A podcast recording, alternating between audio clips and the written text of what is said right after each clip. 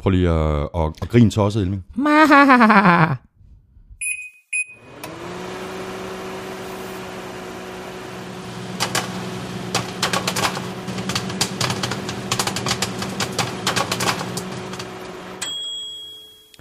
Velkommen til, så er der fodbold og popcorn og chili banæs.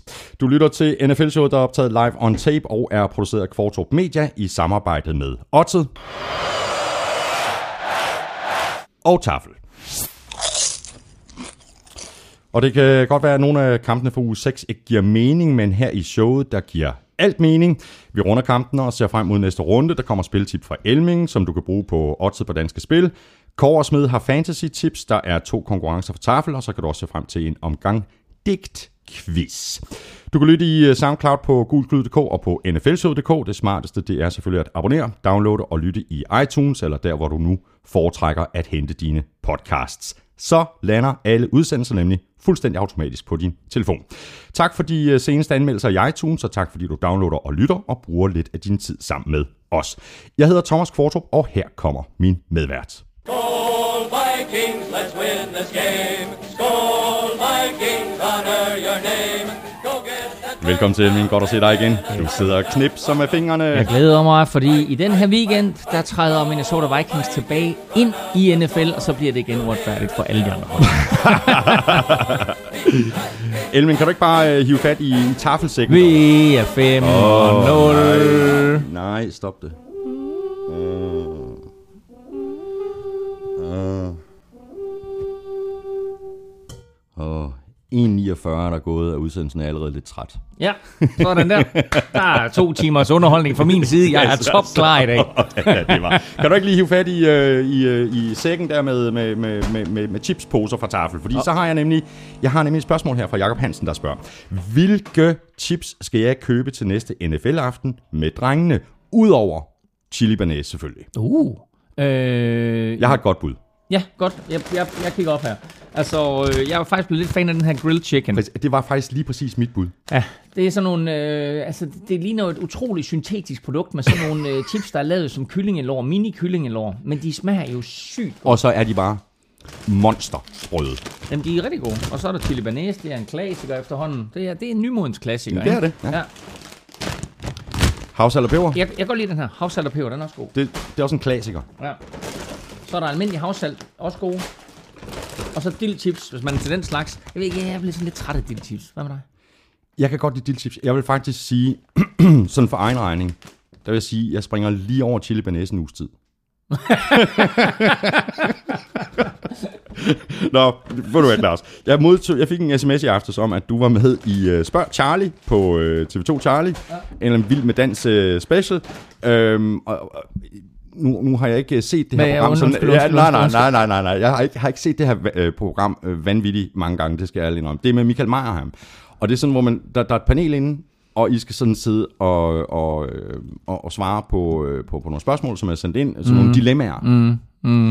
Øhm, og jeg kunne forstå på den her sms, jeg fik i aftes, at, øh, at det var sådan lidt nogle farmor-spørgsmål, som du skulle sidde og forholde dig til. Så du så som, hvad siger man til sin veninde, hvis hun har for meget make-up på? Siger man det, eller lader man helt være?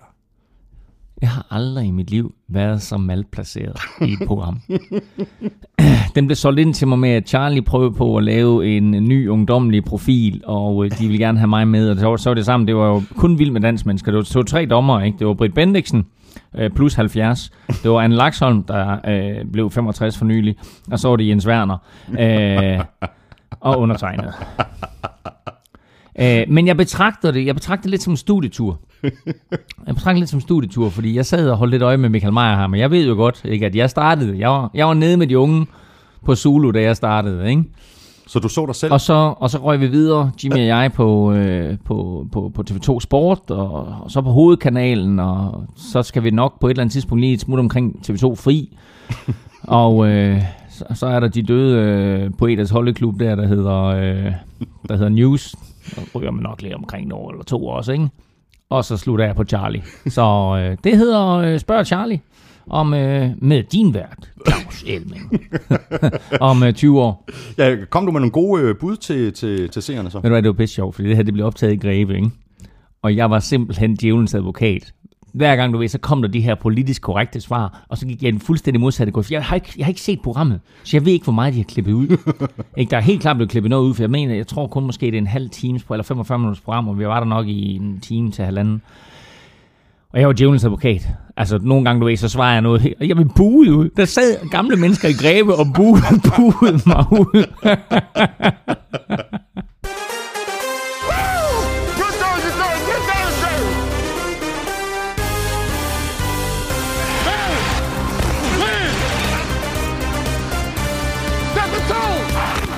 Uge 6 bød på masser af fantastiske kampe og nogle vildt imponerende individuelle præstationer.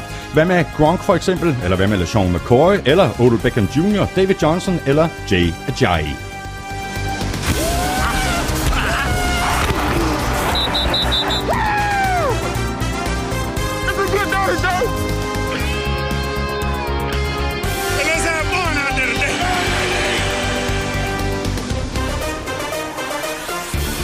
Hvad er der egentlig galt i Green Bay? Hvad er der galt med Aaron Rodgers? Og er Mike McCarthy's job som head coach for Green Bay Packers i fare?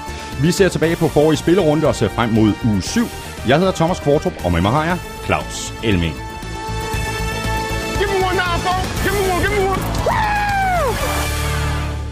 Det kan alligevel ikke helt komme over, øh, Claus, at du sådan er blevet buet ud af en flok pensionister. Det synes jeg er meget godt. Claus, øh, lad os begynde med, med øh, Oakland Raiders, der nu måske snart kommer til at hedde Las Vegas Raiders. Øh, her for nogle dages tid siden, der accepterede staten Nevada nemlig, at der bliver opført et nyt stadion. Et stadion, som Raiders ejer Mark Davis kalder for et stolt nyt hjem for hele Raider Nation. Og det bliver spændende. Han har så også sagt, at de spiller med garanti i øh, Oakland i 2017 og 2018. Øh, men det er også en eller anden form for... Øh, altså, ja, det er ikke 100% sikkert, de rykker derned, og derfor så er det sådan en eller anden form for, for, for besked til NFL om, at øh, nu må I godt lige tage sammen til at øh, finde ud af, hvordan vi får bygget et nyt stadion i Oakland. Øh, fordi, som jeg har sagt et par gange, så et, det stadion, der er der i Oakland, det er super fed fornemmelse at være der, men to, den fanbase, der er deroppe, er simpelthen vidunderlig. Ja. Og øh, godt nok, så øh, er det forholdsvis nemt at flyve fra Oakland eller fra San Francisco-området til Las Vegas. så man kan godt forestille sig, at der var nogen, der fløj frem og tilbage. og det er jo ikke det vanvittigt, det er heller ikke vanvittigt dyre ture som sådan. Det bliver ikke det samme. Det, selvfølgelig bliver det ikke det samme. Øh, der er en eller anden form for, for stemning og intensitet og aura deroppe, som du ikke vil få i Las Vegas. Til gengæld så åbner det her jo op for helt nye aspekter, nemlig at NFL øh, får et hold i søndens hule. De har holdt sig for gode til mm. øh, at have et hold i Las Vegas, øh, fordi man må ikke blande NFL og, og gambling. Men altså, prøv at høre, de lever så højt på, at der bliver gamblet på NFL-kampe hver uge, og det her, der hedder øh, DraftKings øh, og øh, hvad den anden FanDuel, mm. det ejer de jo en del af. Altså, så, så de her fantasy-spil, hvor der er penge involveret, der ejer NFL og NFL-klubberne en del af dem. Ja, så er der også en, en pæn portion hyggeleri i det her, ikke? En hel del. Ja. Øh, når det så er sagt, så er der jo sket det, at øh, det første, der skulle på plads, det var, at Las Vegas skulle have et stadion, der var et NFL-hold værdigt. De har i forvejen et collegehold, der hedder UNLV, og det bliver også deres nye hjemmebane. Øh, så det er hele starten. Øh, der blev holdt en preskonference i tirsdags eller mandags, øh, som blev sendt direkte på NFL Network. Mm. Og det viser altså, hvor stort det her det er, at der er en preskonference i Las Vegas, fordi der blev bygget et stadion til et collegehold, som blev vist direkte på NFL Network. Men grunden til det var, at Mark Davis, ejeren af Oakland Raiders, var til stede til det pressemøde. Så til det pressemøde, der var træneren for UNLV og sikkert også skolens direktør osv. Og, og så var der altså to af de helt store direktører fra casinoer øh, i Las Vegas. Der var øh, direktøren for The Sands, og så var der direktøren for MGM.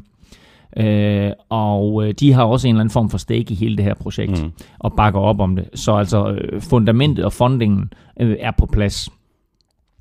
Så starter UNLV der med, med at spille der, når nu det her stadion det står færdigt.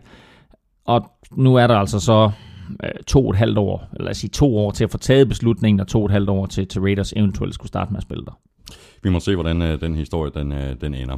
Øhm, Claus, så sendte du mig en øh, historie her øh, til morgen, en øh, faktisk temmelig interessant historie om, at øh, NFL og spillernes organisation nu muligvis skal til at forhandle, hvor meget øh, spillerne de må træne, og hvad spillerne de må ved de her træninger.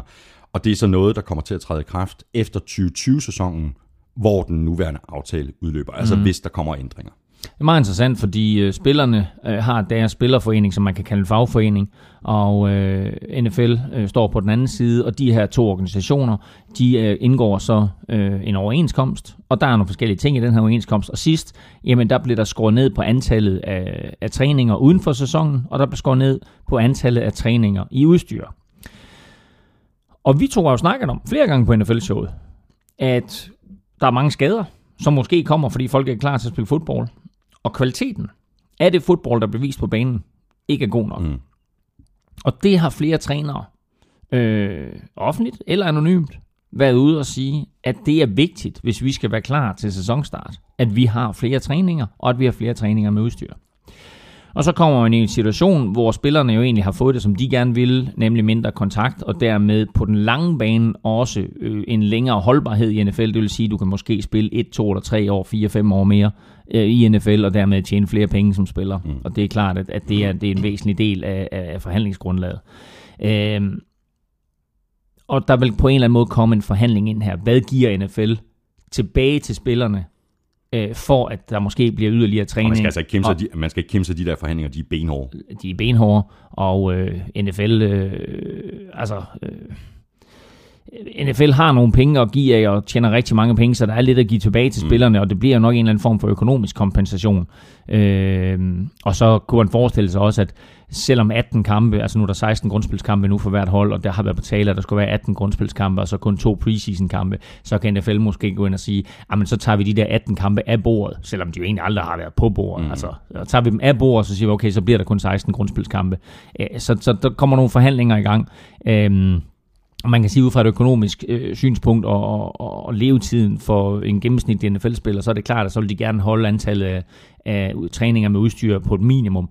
Men på den anden side, øh, så har vi set nogle skader, som jeg, altså det er jo svært at sige, om det hænger sammen, men jeg synes bare, det er markant, at vi ser nogle skader tidligt i sæsonen, som måske ikke havde forekommet, hvis det er sådan, at du havde været fysisk klar til at spille. Og så er der jo øh, masser af skader i hver eneste uge øh, i, i NFL, øh, og øh, Big Ben han blev skadet her i, øh, i sidste øh, spillerunde, og nu kan han være ude i 4 til seks uger. Nu må så se, om, om mm. han ikke kommer tilbage tidligere. Det plejer han jo at gøre, når han er skadet. Så siger de fire uger, så er han tilbage efter to eller tre. Men øh, der er i hvert fald en del, der har, øh, der har skrevet til os, øh, både på mailen og på Twitter. Anders Petersen konstaterer, øh, Landry Jones er ikke i nærheden af Big Bens niveau, og derfor spørger Anders så, om NFL-holdene undervurderer betydningen af en god backup quarterback, eller om det bare er resultatet af, at positionen som quarterback i professionel fodbold er så svær og kompliceret, at der knap nok findes 32 personer i verden, som kan spille den her position. Begge pointer er relevante. Det er en super svær position, øh, og det er en super, super svær position at spille i NFL. Så er der nogle klubber, som øh, har været heldige gennem tiderne og have en dygtig backup. Øh, Patriots har vi jo set, har, øh, har haft en, en fyr i Garoppolo, og, og inden da havde de også øh, Matt Castle med, med, med flere. Øh, Green Bay Packers har været dygtige til det øh, med Favre og med, med Rodgers og med Matt Flynn og med Matt Hasselbeck for en mm, sags skyld. Mm. Øh, så, så på den måde, øh, der prøver man jo på at opdrætte quarterbacks i ens eget system, sådan så skulle der ske noget med første quarterbacken, så, øh, så har man en spiller til at tage over. Men det der er med quarterbacks, det er, hvis du skal have to dygtige quarterbacks på din roster, så koster det penge. Og, der, og så koster det på andre positioner. Og så, og så er du nødt til at skære ned på andre positioner. Så har du måske ikke lige så mange penge til en defensive lineman, eller til en et eller andet. Og så vælger man at sige, at altså, så vil vi hellere have en ung spiller, som, som vi er i gang med at oplære på den her position, og så som forhåbentlig kan, kan vinde en, en kamp eller to for os, øh, mens vores startende quarterback er skadet. Men vi ser jo også hold, som øh, for eksempel Cardinals, øh, som for et par år siden var rigtig, rigtig godt kørende, lige indtil Carson Palmer går ned. Og da han så gik ned, så faldt det hele sammen for, for Cardinals. Så, så det er vigtigt at have en, en spiller på den der back. Meget, meget vital position jo. Meget, meget vital. Og, og det, første hold, afgørende. det første hold, som sådan rigtigt gik ind og brugte mange penge på quarterback-positioner, på en backup quarterback. Det kan du give mig svaret på. 49ers. San Francisco 49ers. De havde Joe Montana. Alligevel går de ud og henter Steve Young. Og bare lige for at sige, altså, hvad det var for en slags penge, der var snak om dengang, så blev Steve Young den første backup quarterback, der fik 1 million dollars. Og det er jo peanuts sammenlignet med, hvad det er nu. Øh, men han var den første, som der, der bare skulle sidde på bænken eller stå med et clipboard på sidelinjen, og det fik han en million dollars for. Og han sad der i seks år bag ved Montana, mm. inden han kom ind.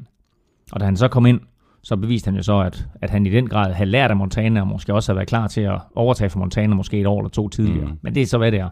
Øh, men altså, vi kan se på de hold, som har en god backup quarterback situation, at de er i stand til. Og det er også derfor, for eksempel en, en quarterback som Minnesota Vikings har øh, Sean Hill. Det er jo ikke en quarterback, som du sætter ind for at vinde en sæson. Det er en quarterback, du sætter ind for at føre dig igennem en kamp eller to. Og det var præcis det, de gjorde. Teddy Bridgewater gik ned, så spillede de en kamp med Sean Hill, mens de gjorde Sam Bradford klar. Og i det øjeblik, han var klar, så satte jeg ham ind. Sean Hill vandt den første kamp, mm. det var nok. Øh, ja, og, han kommer jo ind i den situation, og han skal ikke tabe kampen. Altså, præcis. Det er hans rolle. Og, øh, og man kan sige, at Chicago Bears har gjort lidt det samme. Ikke? De har Brian Højer, som så jo formodentlig nok har tilspillet sig en plads nu ikke? På, øh, på, på Chicago Bears hold. Det er tvivlsomt, om Kotler kommer tilbage. Den interessante situation, vi har i, i Dallas Cowboys, som mm. vi også kommer til at tale om senere i dag. Øh, så det er bare en vital position, som er pisse dyr, hvis du skal have en spiller, som du ved kan træde direkte ind, mm. og måske øh, spille på 80-90 procent af, af det niveau, som din starter har. Og så har vi en øh, del sure Falcons-fans derude efter Shermans øh, pass interference øh, mod øh, Julio Jones i, øh, i kampen mellem øh, Seahawks og Falcons i, i søndags. Blandt andre Simon Langli, der har skrevet på Twitter, og så er der Thomas Laugesen, der spørger på mailen. Efter det her måske, måske ikke manglende kald for pass interference mod Julio Jones, så virker det til igen at have startet debatten om, hvorvidt pass interference burde kunne blive gennemset. Thomas Laugesen er tilhænger af, at pass interference burde kunne gennemses, men er samtidig lidt nervøs for, at de sidste to minutter kan ende med at blive en ren challenge-fest oppe mm. fra boksen. Mm øh, for lige at gennemgå situationen for dem, der ikke har set kampen mellem Seahawks og Falcons. Seahawks kommer foran sidst i kampen. Der er omkring to minutter tilbage, så Falcons har egentlig en god chance for at, øh, for at komme tilbage og måske få nogle point på tavlen. De står så med en fjerde down og 10, øh, og Julio Jones løber en dyb post og er egentlig i double coverage, men har god position i forhold til Richard Sherman, og jeg er ikke sikker på, hvem den anden spiller er, øh, og hopper op, og den måde Julio Jones har spillet på hele sæsonen, og i den kamp i øvrigt også, der griber han den der bold. Mm. Men Richard Sherman tager hans højre arm væk, holder simpelthen hans højre arm, og Julio Jones er meget, meget tæt på faktisk at lave det catch med en hånd, med venstre arm, med venstre hånd, øh, men taber bolden. Det er den mest tydelige pass interference i ligaen i år, hvor der ikke er blevet kastet et flag. Det er i Seattle, der sidder øh, 70.000 øh, 12. mænd på, øh, på lægterne. Øh, der er syv dommer, der er under pres. Jeg er ligeglad. Jeg er ligeglad. Du skal smide flaget på den der. Ja, vi, vi er fuldstændig enige, men er det ikke en tendens i NFL, at når kampen til aller, aller sidst er lige på vippen, så har dommeren en tendens til at lade flaget blive i lommen? Jo, men der var altså der var en kamp eller to i weekenden også, hvor de faktisk gjorde præcis det modsatte, hvor de kaster et flag for en passende interference, der ikke er der. Også til sidst i kampen. Jamen, det er jo lige så skandaløst. Altså. Det er lige så skandaløst. Ja. Ikke? Altså, og, og det er den menneskelige faktor.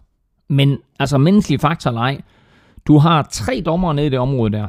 Du har, den bagerste dommer har måske svært ved at se situationen, fordi han ikke kan se den forfra. Øh, og den dommer, der står på venstre sidelinje, øh, den dommer, der står på højre sidelinje, har måske også svært ved at se det, men den dommer, der står på venstre sidelinje, han må gå hjælp med at kunne se, at Richard Sherman, han fjerner Julio Jones' øh, højre arm. Mm. Øh, ubegribeligt for mig. Så er spørgsmålet så, bør de kunne gennemses, de her kald? Lige nu der er der ingen straffe, der kan gennemses. Det er kun øh, situationer omkring scoringer, der kan gennemses, situationer øh, omkring, øh, hvor bolden befinder sig, situationer omkring turnovers, situationer omkring sidelinjen. Øh, der er ingen penalties, der kan ses igennem. Der er nogle enkelte, øh, altså, det passer ikke. For eksempel sådan noget som 12 mand på banen kan ses igennem. Øh, og det kan også ses igennem, når en quarterback havde krydset øh, line of scrimmage, inden han kastede. Så på den måde, der kan man godt se nogle enkelte straffe igennem. Men du kan ikke se en face mask igennem, du kan ikke se en holding igennem, du kan ikke se en offside igennem, øh, false start for en sags skyld. Alle de der, det er dommernes øjne, der bedømmer og vurderer situationen. Det er samme med den her pass interference. NFL havde replay inden i begyndelsen af 90'erne. Så blev det for langsomt øh, spillet, så tog de det ud. Så, lavede, så øh, satte de det ind igen med den begrænsning, at du fik to replays, og ramte du på begge to, så fik du en tredje. Det system synes jeg fungerer godt. Øh, I en situation som den her, der kan man argumentere for, at der skal være replay. Men igen, så er der kontakt på samtlige pass plays reglen siger jo, at en forsvarsspiller må ikke røre en angrebsspiller, før angrebsspilleren har rørt bolden. Og for den sags skyld omvendt. Og det vil sige, at så kommer der en eller anden niveau, hvor du siger, hvor går grænsen? Og der er ikke nogen grænse, fordi der er kontakt på alle spil. Og det er, det er nemt nok stadigvæk, synes jeg, i mange, i mange tilfælde at spille offense. Og der er lavet mange, mange regler, som gør det nemmere at spille offense. Det her, det er ikke en regel mere, som skal sættes ind for at gøre det nemmere at spille offense. Det er en kæmpe brøler. Kæmpe, kæmpe, kæmpe brøler. Der er ingen tvivl, om det bliver taget op på nogle forskellige højere steder og så videre og bliver vurderet. Og jeg ved faktisk også, at uh, Falcons head coach Dan Quinn har indbragt den her for regelkomiteen. Mm. Øh, så, øh, så det er klart, at... Det var også til at få øje på, altså det var helt vandt. Altså, jo, det, er lidt, lidt, altså nu skal vi ikke øh, tærske mere langhalm på det. Mit svar på det her, det er, nej, der skal ikke indføres replay på, på penalties. Og Claus, nu havde vi så det her ikke kald. Til gengæld så fik vi igen flere af de her latterlige øh, kald for excessive celebration. Mm. Øh, blandt andet et mod øh, Vernon Davis, øh, der, der, der så ligesom øh, basketball øh, mm. kastede øh, øh, bolden hen over overliggeren øh, på goalposten, og så fik han 15 yards straf. Vi kan vel bare sidde og ryste på hovedet igen, ikke? Jo, og de to ting står også gerne kontrast. Ja, men at, at det er sådan, at dommerne de er så opmærksomme på at dømme øh, for øh, ulovlig fejring, eller instuderet fejring. Og så får Vernon Davis 15 yards, fordi han øh, øh, laver sådan en fadeaway jump og, og skyder bolden hen over overlæggeren. Øh, og så kommer meldingen fra NFL, at det er fordi, at du må ikke bruge øh, målstolperne eller bolden som rekvisit. Som rekvisit. Det er så latterligt. Altså, rend, undskyld, rend mig. Ikke? Altså, rend os. No fun league. Og det giver ingen mening. Og det giver ingen mening. Fordi øh, der vil jeg bare lige bringe en sidste point på banen. Seertallene i NFL er ikke bare dalende, altså de er styrtdykkende.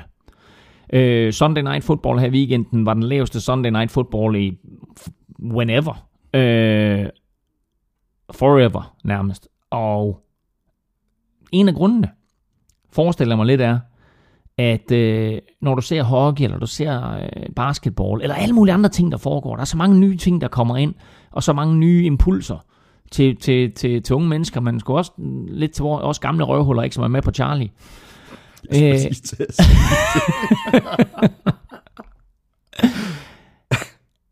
NFL er nødt til at gentænke hele det her. Altså, de står selv for en masse hubler ude på stadion, og der er flag, og der er fyrværkeri, og der er alt muligt, som de gør for at underholde folk. Men der er med også mange flag på banen, ikke? Hold nu op. Der, der er, mange flag, mange der er mange flag på banen, og det er, ikke, det er jo ikke den type flag, nej, jeg nej, nej, nej. Men, men det er for alle de mennesker, der sidder på stadion, der er meget af den der underholdning, som går øh, tv-seriernes næse forbi. TV-serierne skal sgu også have noget, ikke? Mm. Det skal da, altså, Odell skal da have lov til at fejre sine scoringer, og Vernon Davis skal da have lov til at skyde den der bold henover. Så kan man sige, ja, hvis der er mere end én spiller involveret, det er en indstuderet fejring, altså et eller andet, ikke? Altså, så fint nok, ikke? Statuere nogle, eller lave nogle regler, som er klokkeklare, men giv da for helvede folk lov til at fejre, når de scorer og også lige, du ved, efter en hård takling eller et eller andet, komme op og sige, hey, jeg overlevede den her takling, eller hey, jeg lavede en god takling. Ja, præcis. Vi er fuldstændig enige.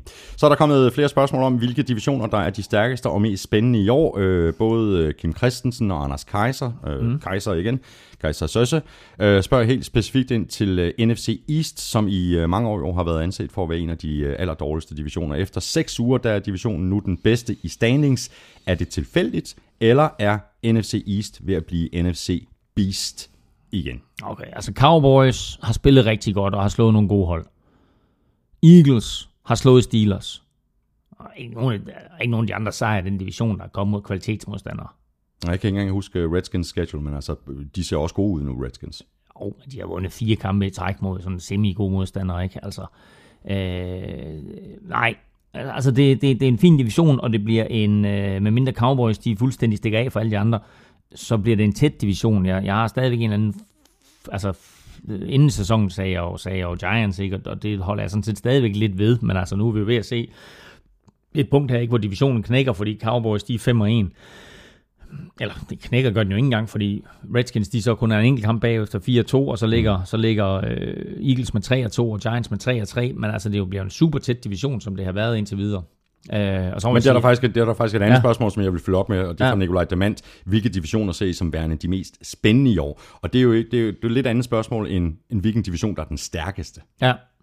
Øh, Så skal vi tage den stærkeste først. Hvilken division ser du som, som værende den stærkeste? Jamen det er sjovt ikke, fordi vi har jo altid, eller i mange år sagt, at AFC North er så vild, øh, og så er der lige Cleveland Browns godt nok, som falder udenfor, men, men altså øh, Steelers, Ravens og Bengals mm.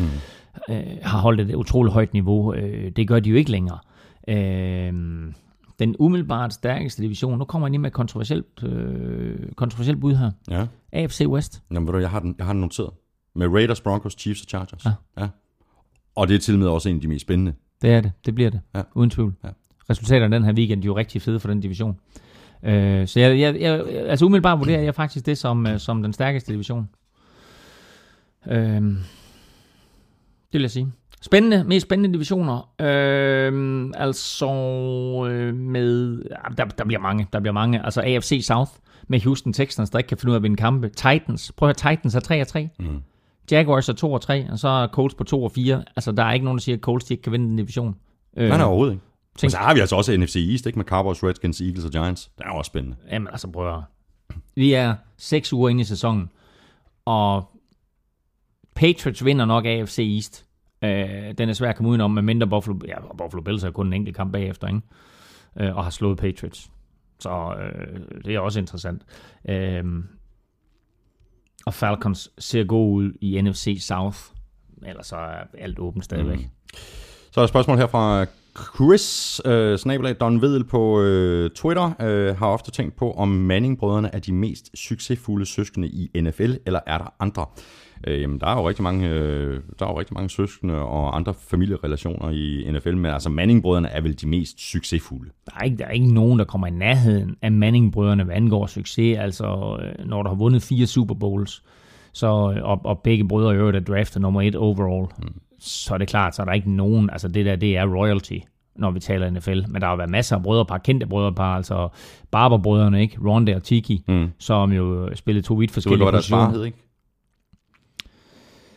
Øh, Rund, rund, rund barber. Barber Papa. Nej, du er det. Ja. For det ring, det der. Jeg tænkte- prøv at nu du kommer på Charlie, du kommer så meget på Charlie Lige præcis, det var så rigtig pensionist, jo. Jeg tænkte, den, den der rammer dig lige, lige i hjertekuglen. ikke, du skal ikke køre den. Det var dig, der fyrede den der. Det var, du ryger så meget på Charlie med det lort der. Nå. Øhm, Barberbrødrene, som spiller henholdsvis running back og cornerback jo. Øhm, så lige nu har vi jo Bennett-brødrene i NFL, som jo begge to har kæmpe succes. Martellus Bennett, der er tight end for, øh, for Patriots, og Michael Bennett, der spiller defensive end øh, i Seattle. Mm. Øh, et, et andet interessant brødrepar, øh, quarterbacks også. Tim og Matt Hasselbeck. Mm. Tim fik aldrig stor succes. Matt Hasselbeck tog trods alt Seattle Seahawks til deres første Super Bowl. Øh, og så et lille twist på den der historie, det er jo, at Hasselbeck-brødrene og Manning-brødrene jo voksede op i New Orleans sammen. Fordi Manning-brødrenes far, Archie Manning, var første quarterback, og Matt Hasselbecks f- far, Don, var backup quarterback. Så de voksede op, de fire sammen, i New Orleans, og kom mm. så alle fire i NFL. Det er en lidt vild historie. Jo, jeg synes, jeg, det er meget sejt, hvad hedder det, øh, Matt og, og Tim Hasselbecks forældre, de har bare sådan ærke-amerikanske navne. Don and Betsy. Jeg har faktisk lige skrevet nogle andre navne op. Øh, Ja. Terry Bradshaw, Craig Bradshaw, Ja, David Carr, Derek Carr, Brent Selleck, Garrett Selleck, Ja, de Vernon to- Davis, ja. Vontae Davis, ja de, Vernon Davis og Vontae Davis er også ja. et godt brødrepar. Devin McCourty, Jason McCourty, Ja, præcis. Josh McCown, Luke McCown. Ja. Der er masser. Ja, ja, og så er der Gronkowski jo. Øh, Ja, ja. Og J.J. Watt, mm. som jo også har sin bror i NFL nu. Ja, præcis. Og så, og så er der, øh, nu sagde jeg godt nok, at, at øh, Manning-brødrene var royalty, og, og det kan godt være, at, at de, de er kongerne af NFL. Men altså, øh, den royale familie, den hedder Matthews til efternavn. Ikke? Med, med Clay Matthews Senior, Clay Matthews Jr., øh, Jake Matthews, øh, Bruce Matthews, etc., etc., etc., ikke? Så er, har vi et spørgsmål her fra Jesper Eiken Søgaard. Hvorfor spilles der ikke NFL-kampe fredag og lørdag? Øh, der er der kæmpe seerpotentiale både i USA og Europa. Hvorfor kun torsdag, søndag og mandag? Jamen altså, det kan vi vel gøre rimelig øh, kort. Altså, øh, fredag det er afsat til, til high school football, mm. og, og lørdag det er afsat til college football. Jo, men det er NFL pisse ligeglad med. Det her det, det er et spørgsmål om, hvornår de gør det, fordi øh, da de begyndte at tage torsdagskampe ind som fast spilledag, det er jo ikke mange år siden, det er kun 11-12 år siden, at de begyndte at tage torsdag med ind som fast spilledag, ikke? ellers så havde det været øh, 15 kampe søndag, øh, minus de holder nu på bye week, og så Monday Night Football. Monday Night Football, som har kørt siden 1970, som er et af de absolut længstvarende tv-shows i amerikansk tv's historie. Øh, og så for 12 år siden, Aktietland, der tog de så torsdagskampen med ind over. Der var jo ellers kun de tre Thanksgiving-kampe om torsdagen. Mm. Så nu har de taget torsdag med ind over. Og der er der ingen tvivl om, at NFL gerne vil udvide sendefladen til fredag og lørdag og tage de der. Øh, fordi hvis de gør det, så får de også nogle flere tv-stationer i spil. Så kan de sige, så sælger vi. Og det er en, øh, helt, helt interessant, og det er fuldstændig out of context, jeg siger det her, det er, at jeg læste lige i går, at Google, og det er totalt uofficielt, men Google har lavet en eller anden Skal form... vi, er det breaking? Kom med den.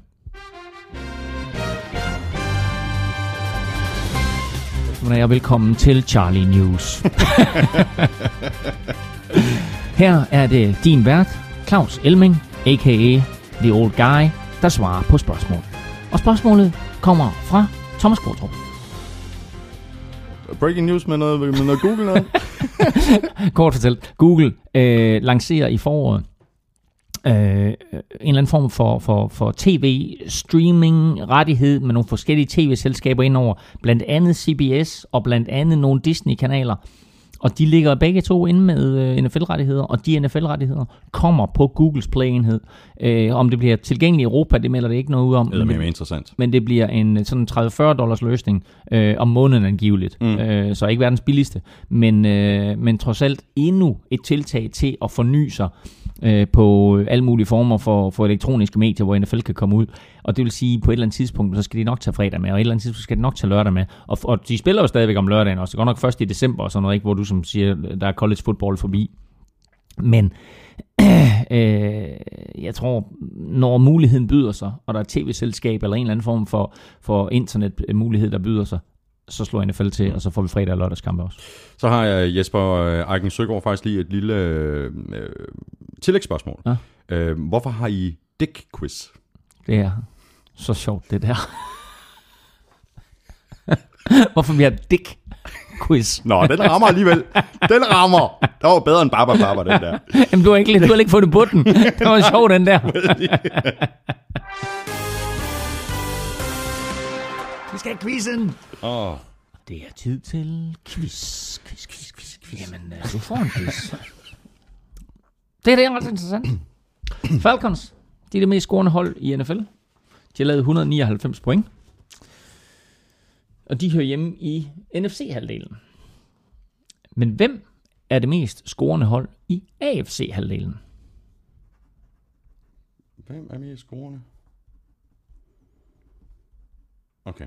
Og hvis du sidder derude og lige har lyttet med, og du har fået spørgsmål, lad være med at google. Prøv, Ja, at, gætte, snyd. prøv, at, prøv at gætte dig frem til det. Kom med et kvalificeret bud på, hvilket hold har lavet flest point i AFC-halvdelen. Godt. Nu skal vi have Dick Quiz. Kom så, Dick Quiz. Hvad er det, han står, ham der laver den? Hvad er det, han, han hedder, ham der... Søren Armstrong. Ja. Dick Pusher. Ja. Digt Visker. Sidste uges quiz var rigged. Elming hackede og gik NSA. Nu er Eli i UK. Det er OK mod LA. NFL returnerer til London igen igen. Hvor stærk er du egentlig i International Series, mm. min ven? I 2007 blev Wembley første gang vært for rigtig fodbold, Ja. og vi fik en kamp, der var sløjere end RuPaul. Hvem scorede det første touchdown? Kan vi hjælpe lidt? Not so much, clown. Før du siger, Can't do it. og vi glemmer dig, som vi glemte Ray Pruitt, så får du et hint. Kom så med den rigtige QB, eller tag plads i tabernes QP. Jeg er Claus, se om det giver mening, og tak for besøget i Kvartrups og Amstrups digtforening. Så spørgsmålet er altså, fik du spørgsmålet? ja, Det er en quarterback. ja. Som løb bolden ind. Hvem scorede det første touchdown? Skal jeg svare på det nu? Nej. Nå, Nej, okay. nej, fordi vi, vi, skal lige have alle med jo. Ja, ja. Okay, jo, jo, fint og godt. Det er godt. Ja. Jamen, men, jeg øh, kan, men jeg kan komme med yderligere oplysning, at det var New York Giants mod Miami Dolphins i silende regn. Og jeg mener, kampen endte 13-10 til Giants. Øh, det er fuldstændig korrekt. Skal vi også have datoen? Oktober. ja, det er fuldstændig 4. oktober. 29. oktober okay. 2007, men vi venter lige med, øh, vi venter lige med, øh, med, med, med det endelige svar. Ja. Nu skal vi nemlig have noget øh, fantasy med Peter Korsmed. Han har jo gjort det til sådan lidt af en vane at rejse rundt til verdens brandpunkter. Her til morgen der noterede jeg mig, at der igen var blevet trukket penge på firmakontoen. Det skal jeg så lige have en snak med ham om. Den her gang til et par halvpeberede billetter til Nibelungens Ring af Richard Wagner i Belgiens Nationalteater. Peter, øh, er, du i, øh, er du i Bruxelles eller hvad? Det er rigtigt, Thomas. Jeg har rejst til øh, Bruxelles med snuden solidt plantet i det massive spor af eurosedler, som Morten Messerschmidt har efterladt sig. Og det er altså for at finde ud af, hvad der er op og ned i den her mærkelige sag. Og på snyd og bedrag, så vil jeg i øh, denne uges fantasy-hjørne rådgive dig, kære lytter, i lidt øh, kreativ bogføring. Jeg vil ganske enkelt fortælle, hvordan du kan trække det længste strå i forhold til en konkret handelssituation. Marvin Jones har været en af den her sæsons artige overraskelser. I sin tid hos Bengals, der lignede han altså af til en forvirret lille pige, men med skiftet til Detroit Lions, der er det altså slut med at spille anden violin for Marvin Jones. Han kan indtage hovedscenen som en sand bakkesangerinde. I Fantasyland, der er Jones faktisk en øh, top 10 wide receiver, men tal og titler har det jo med at korrumpere. I spil u 3, der greb Jones bolde for over 200 yards og to touchdowns, men i de øvrige runder, der har Jones altså leveret på et noget mere menneskeligt niveau. Bare fordi du en gang har leveret over 30 fantasy point eller over 460.000 personlige stemmer, så betyder det altså ikke, at du kan gå på vandet.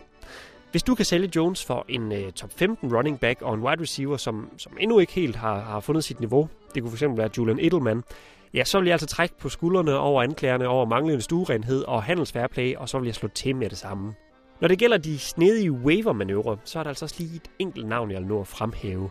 Ty Montgomery fik i weekenden nok at rive i i Packers hostende haltende nederlag til Cowboys.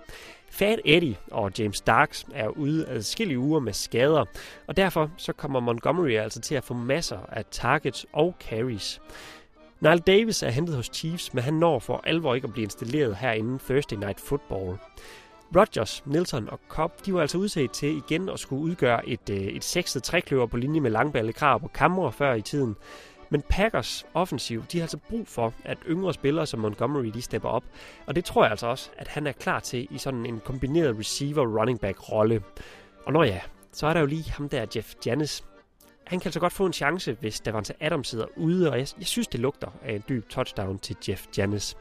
Men jeg løb igen, Thomas. Øh, der bliver snakket så begejstret om et nært forestående møde hos en eller anden, der hedder Olaf.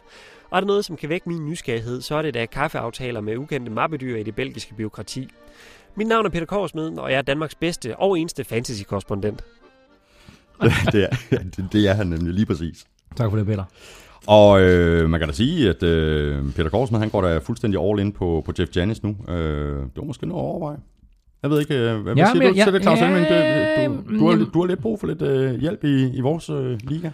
Jeg har, jeg, har, jeg har brug for meget hjælp. Øh, jeg har faktisk mere solgt på en anden øh, Packers receiver, som egentlig fik sit gennembrud i weekenden, nemlig Ty Montgomery. Så, Også et godt bud. Ja, så ham kunne man godt bruge. Og så vil jeg lige sige, øh, så øh, er der sådan en fyr som Randall Cobb, som øh, kommer tilbage og, øh, og, og traditionelt spiller rigtig, rigtig godt mod Chicago Bears, så spiller man, og det er jo allerede her øh, torsdag nat, så for dem, der, der hører det her inden øh, kampen her øh, natten mellem torsdag og fredag, der skal der så altså måske, hvis de har Randall Cobb på deres roster, smide ham på holdet. Følg øh, Koversmed på Twitter på snabelag Koversmed. Han er rigtig flink til at svare, også hvis du har spørgsmål om fantasy. Og så begynder vi vores øh, gennemgang af sidste rundes kampe. Vi har også øh, vi runder snart øh, 40 minutter, Claus Hemming, så øh, vi er lidt øh, presset. Vi lægger selvfølgelig ud med øh, Thursday Night-kampen mellem øh, Chargers og Broncos. Og hey, det var faktisk øh, tæt på, at det igen lykkedes for Chargers at smide en føring. Øh, CJ Anderson fik annulleret sit touchdown med 4 minutter igen, og så endte kampen altså med en sejr til Chargers på 21-13. Og jeg siger det igen. Chargers kunne have været 6 0, og de er, altså, om det er konservativ play calling til sidst, om det er nervøsitet, hvad det er, jeg ved ikke hvorfor, at de skal gøre kampe tætte og spændende. Jeg synes, det virker som om, at de, at de bliver meget konservative, også i den her kamp, og, ja. og, og, og, og Wissenhorn bliver ja. altså nødt til at ændre strategi, ellers kommer de til at tabe flere tætte kampe. Ja, jeg ved ikke, altså det er selvfølgelig Wisenhunt, som, som er offensiv koordinator, øhm, men der er mange, der råber på Mike McCoys øh, hoved, og siger, nu, nu må, altså selvom de er 2 og 4, og han vandt den der kamp over Broncos, som var en super, super, super vigtig sejr, så er der mange, der, der råber på hans hoved, inklusiv vores egen Dennis Kortsen på Google Klud. Vi har lagt en kommentar ind omkring, at, at Mike McCoy, han, øh, han godt kan tage sit gode øh, tøj øh, og pakke det sammen, og så skride et eller andet sted hen. Øhm, men den division er åben. Og Chargers er 2 og 4. Og nu siger jeg det bare, Chargers vinder AFC West. Det er et frisk bud, men det er ikke fuldstændig crazy, fordi Nej. altså, nu kan sige, de har mistet så mange spillere. Til gengæld så er der rigtig, rigtig mange spillere, der stepper op. Altså femte rundevalget øh, linebackeren til Tavis Brown. Ja, Øh, første rundevalget. Ja. Og så Joe Bosa. Ja. Ja. Og så har vi Hunter Henry, Henry, ja. som er godt i gang med at spille Antonio Gator-holdet. Ikke? Der. Jo, jo, altså Hunter Henry øh, havde en fantastisk kamp, og sit store gennembrud i NFL. Joey Bosa har nu spillet to kampe, og han har, været, han har haft en impact på begge kampe, og er med til at afgøre den her kamp til sidst med 1-14 igen, der laver han igen det vildeste spil. Mm. Øhm, og øh, det er ikke så meget, man så ikke så meget til ham i den her kamp, som man gjorde i den første kamp, han var med i, men han, han giver dem, og vi sagde det præcis det samme i sidste uge, men han giver dem mange ungdommelige vildskab. Øh, så øh, Ja, så er han bare en pissegod spiller. jo, jo, man, han er skidegod jo. Ja. Øh, og jeg tror, han har overrasket øh, masser af kritikere, øh, som sagde, okay, øh, nu har han set ude, og der var de der kontraktforhandlinger og så videre, og så videre. Han har, han har overrasket positivt, øh, og øh, nu er det selvfølgelig for sent for ham til at blive Defensive Rookie of the Year, fordi han sad ud i de fire første kampe, men øh, han, øh, han får en enorm betydning for det her Chargers-mandskab resten af vejen igennem. Og så har de stadigvæk Philip Rivers, der jo simpelthen fuldstændig pillet øh, Denver Broncos forsvar fra hinanden, især i første halvleg. Ikke? Philip Rivers, altså, han er bare, han er bare god, ikke? Altså, og, og vi kan bare sige, ikke, at den draft, altså det var Philip Rivers, det var Eli Manning, det var øh, Ben Roethlisberger, der var et par stykker mere. En fantastisk quarterback draft. Mm. Øh, men de tre er der stadigvæk, og spiller alle tre på højt niveau, og starter alle tre for deres respektive klubber. Øh, Manning har vundet en Super Bowl. Øh, Roethlisberger har vundet en Super Bowl, endda flere, begge to. Øh, Rivers mangler stadigvæk. Mm. Og Rivers er selvfølgelig i mange øjne en Hall of Famer, især hvis du er San Diego-fan. Han har været så markant en figur øh, for dem siden 2004, øh, siden 2006-sæsonen, hvor han overtog som fast starter. Øh, han mangler måske lige det sidste. Han mangler måske lige at vinde den der Super Bowl. Det bliver svært for Chargers at vinde den.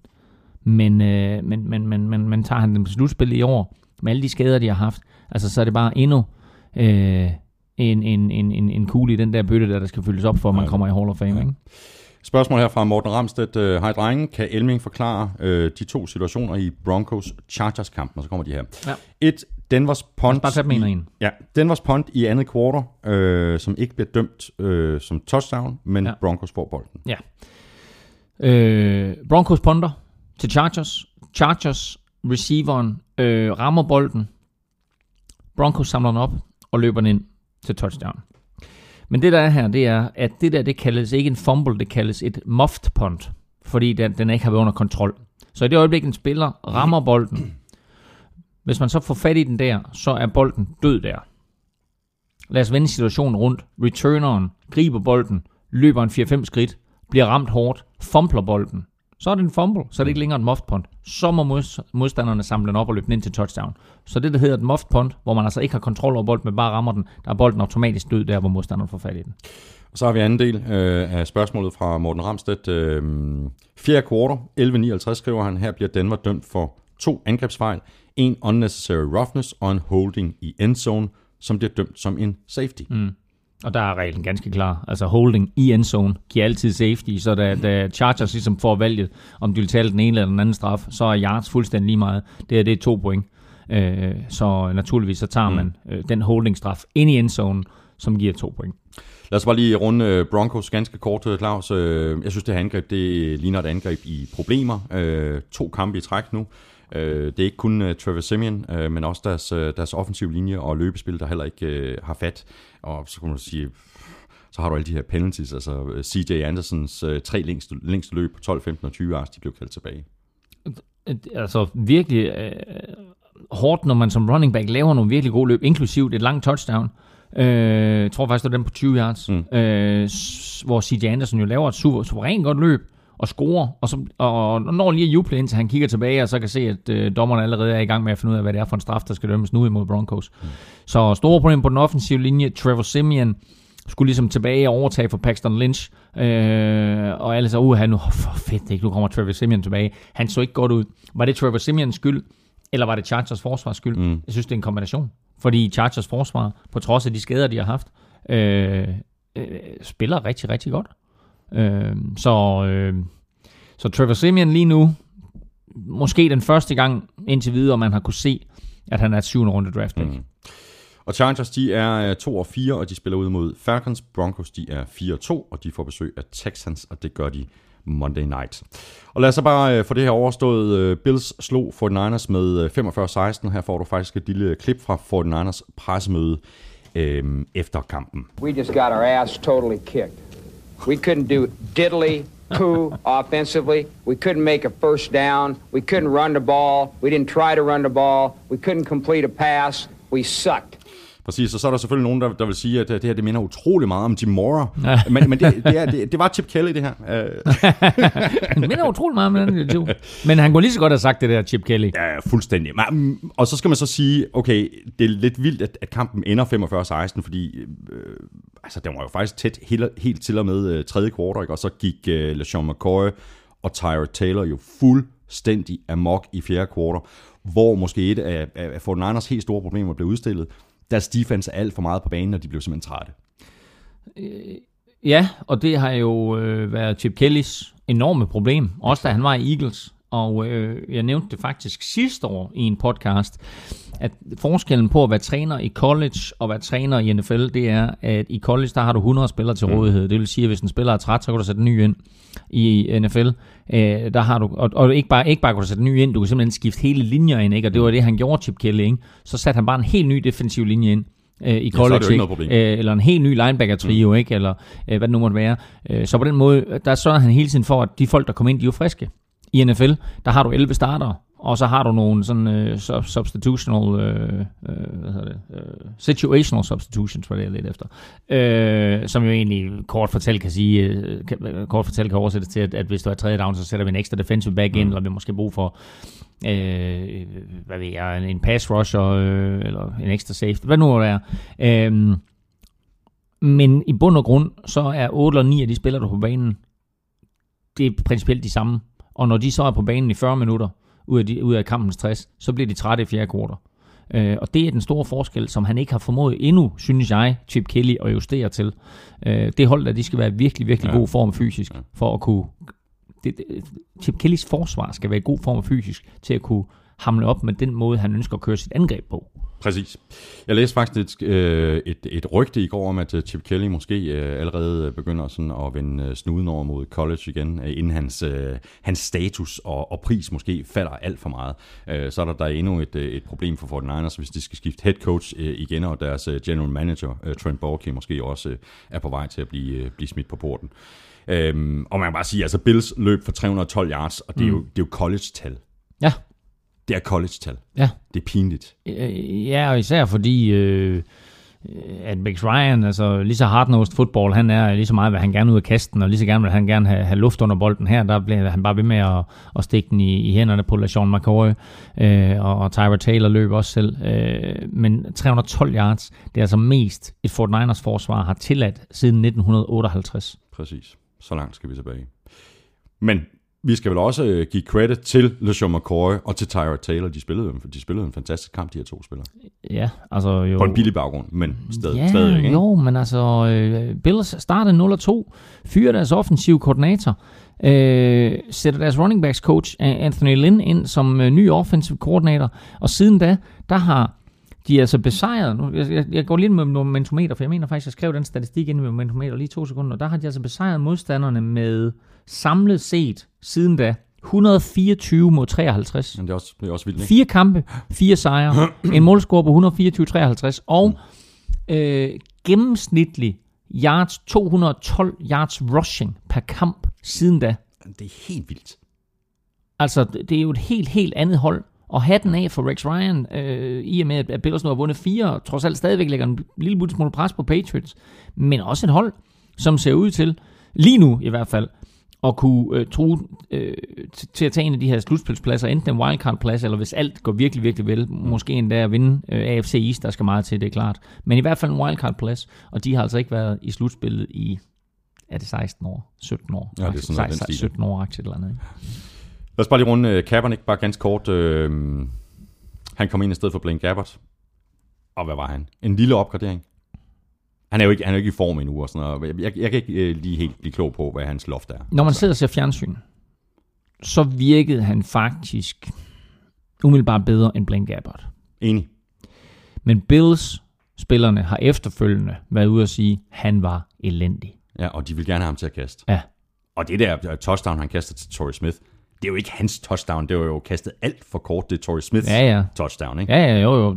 Godt løbet af ham bagefter selvfølgelig. Mm. Men, øh, men altså, øh, lige nu der er det den bedste løsning, de har. Og, og, og det er jo den løsning, som Chip Kelly vel egentlig oprindeligt gik efter. Mm. Det var at få Kaepernick ind, og så var han nødt til at spille Blaine Gabbert til at starte. Men Præcis. nu er. Kaepernick der så. Øh, og så fortsætter han nok med ham.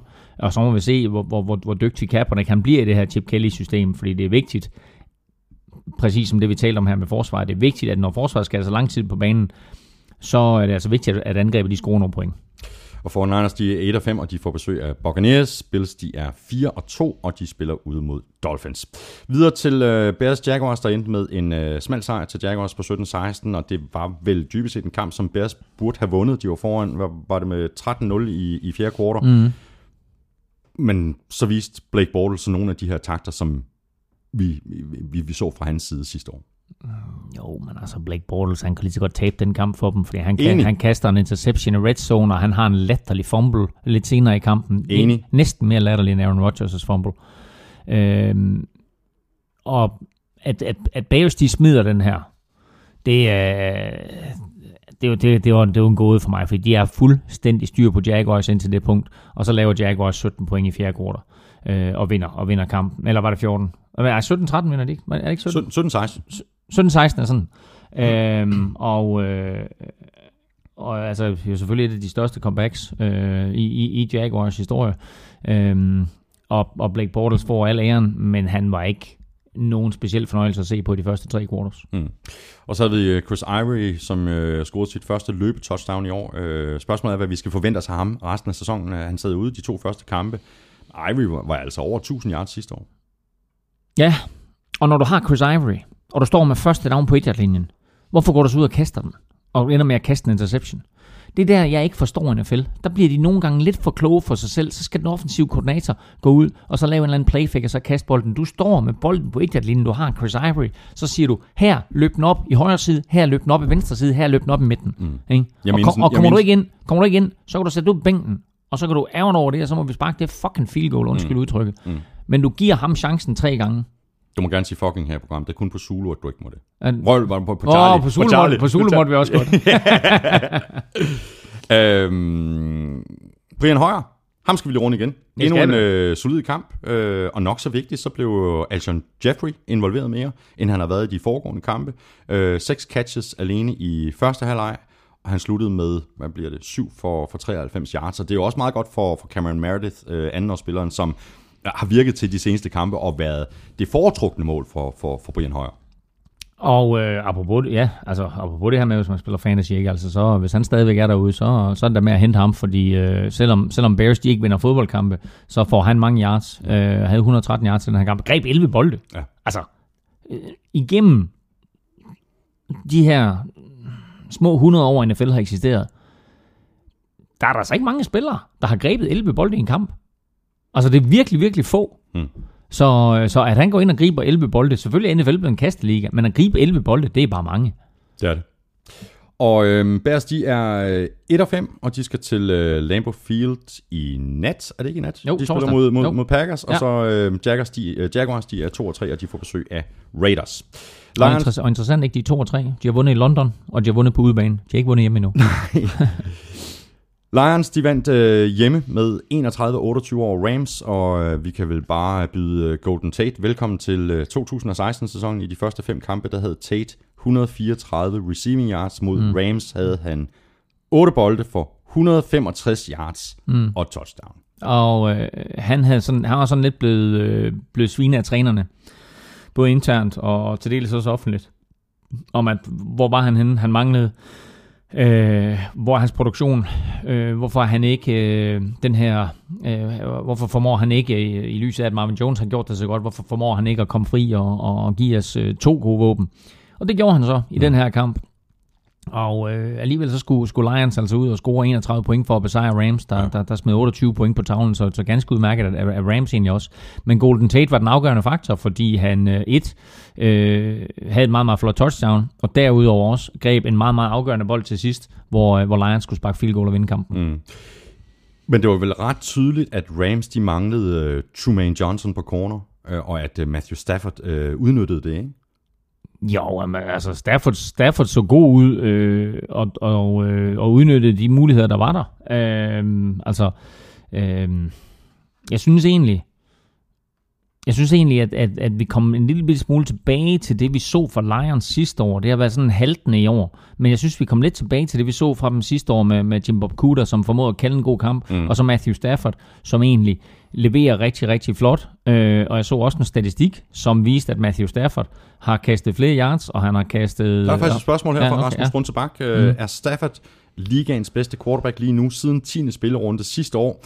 37 touchdowns, kun 6 interceptions bedst af alle quarterbacks? Øh, nej, han er ikke den bedste quarterback. Hvem vil du vælge? Jeg, jeg, jeg ved godt, hvem jeg vil vælge lige nu, hvis jeg skulle vælge. Hvis jeg havde mit eget NFL-hold, og jeg frit kunne vælge. Om jeg vil selvfølgelig tage Sam Bradford. oh. oh. Ja. Jamen, når jeg nu ikke kan vælge, når jeg ikke kan vælge en Laksholm, så må jeg så tage... hvad hedder det? Uh, nej, der kan kun være en. There can be only one. There can be only one. Ja. Skal vi sige det i kor? Matt Ryan. 3, 2, Ja, jeg vil sige Tom Brady. Nå, ja, okay, ja, selvfølgelig. Ja. ja. Nå, Rams, der vi jo rost øh, Case Keenum i flere uger. Han spillede øh, vel en, endnu en, en god kamp. Øh, han spillede en rigtig god kamp. Han slog Rams, Men, han slog Rams-rekorden for flest completions i træk. Ja, ja 19 styk. Ja. ja. Det er en ny, ny Rams-rekord. Ny Rams-rekord. Nu skal det så også siges, ikke? Altså igen, det, NFL er blevet en kastliga, så nogle af de her rekorder, der er lidt nemmere, men altså, Øh, han har selvfølgelig kastet flere gange i en kamp, end, end, end Jim Everett, den legendariske Rams quarterback, nogensinde gjorde. Men du rammer stadigvæk 19, 19 mm. kast i træk. 19 kast i træk, det er virkelig, virkelig mange. Grunden til, at jeg trak lidt på det, Claus, det er fordi, jeg synes, at Lions defense gjorde det også noget nemmere for Case Keenum at få en god kamp. Mm. Altså deres linebackers kunne jo ikke dække op over for kastet ind over midten. Der var jo bare, det var åben hus. Ja. Åben hus. Der værsgo, var, værsgo ja, ja. kast. Altså. Øh, men derfor så skal du stadigvæk tage den rigtige beslutning, og du skal stadigvæk under pres levere et kast, der går i hænderne på din receiver, og receiveren skal stadigvæk gribe den. Mm. 19 completions i træk, det er mange. Og ja. Case Keenum slog en rigtig gammel, rekord, rigtig gammel Rams-rekord. Og han sluttede med 27 af 32, vanvittigt 84 procent for 321 yards og tre touchdowns. Og, og han ligner en NFL-quarterback i den ja, kamp. Om, ja, det så, om det så Lions forsvar, der er så ringe, så, så selv Case Keenum ligner en NFL-quarterback, eller Case Keenum bare stille og roligt er ved at spille sig som vi jo faktisk sagde inden sæsonen, at han så, han så god ud i preseason, mm. og han faktisk godt kunne være den her midlertidige løsning. Lige nu der ligner han måske faktisk mere end en midlertidig løsning. Giv ham nu et ordentligt fælles forsvar, ikke? Altså, sæt ham op imod. Han skal også møde Seahawks på et tidspunkt, mm. og dem slog han jo i det første runde. Sådan ikke? Eller hvem var det? Nej, og an, øh, var det anden runde eller tredje runde? Rams slog ja. Seahawks i... Anden eller tredje runde? Nej, anden runde, ikke? 9-3 på hjemmebane hvor, øh, hvor de godt nok ikke uh, scorede touchdown, men, men de vandt trods alt over Seahawks. Uh, ja. Og Rams, de er 3-3, og de spiller deres uh, hjemmekamp i den her uge i London, og det gør de mod Giants. Lions, de er også 3-3, og de får besøg af Redskins. Og så til øh, en af de helt store overraskelser i sidste uge. Steelers de tabte med 30-15 til Dolphins på udebane, og en stor del af forklaringen på det var selvfølgelig, at Roethlisberger blev skadet i første halvleg og kunne spille for halv kraft i anden halvleg. Øh, Steelers er stadig et godt hold, men nu skal de altså spille med Landry Jones på quarterback mod Patriots nu her mm. i, den, i, den, i den kommende spillerunde. Og så har de så bye week, men mm. så kan der altså gå to til fire uger ekstra inden, mm. at, at Big Ben han sandsynligvis mm. kommer tilbage. Uh, jeg vil sige, i, i den her kamp, der undrer det mig, at uh, Steelers ikke benyttede sig mere af Le'Veon Bell. Han får kun, jeg mener, han får kun 10 mm. løb. Det forstår jeg ikke noget af. Fuldstændig enig i, efter at Le'Veon Bell har spillet fantastisk to uger i træk, så får han øh, 10 rushes, aktivt et eller andet, og bliver heller ikke brugt specielt meget i kastangreb. Men jeg vil lige komme med en pointe i forhold til det, du lavede ud med at sige. Det kan godt være, at Roethlisberger, han ryger med en skade. Rask eller ej, Steelers havde ikke vundet den kamp. Altså, de gør, og de gør det hvert Dolphins styrede den kamp fra start til slut. Og de gør det hvert år, Steelers. Ja, de, de smider en eller to kampe hvert år. På udebane ja. mod et eller andet undertippet ja. øh, hold. Ja. Hvert år. Ja. Det gør de. Det er en meget Øh, underlig tendens. Dolphins lå næst sidst på mit momentometer. Ja. Steelers lå træer. Øh, det der momentometer kan ikke bruges til en skid. Men så skal der altså lige lov for, øh, Claus, at uh, Jay Ajayi uh, stemplede ind som, uh, som running back uh, for Dolphins. 204 rushing yards og to touchdowns.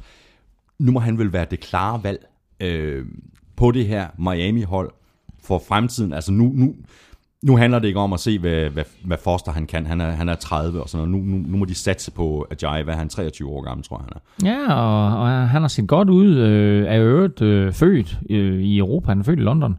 Øh, så vi kan godt sådan øh, sige, at øh, en europæer i NFL, ikke? han har nigerianske forældre, så der er ikke meget amerikaner over ham. Han har så godt nok øh, spillet college football i USA og så videre, øh, og kom ind på, på Dolphins øh, hold sidste år eller forrige år. Han anden eller tredje år spiller.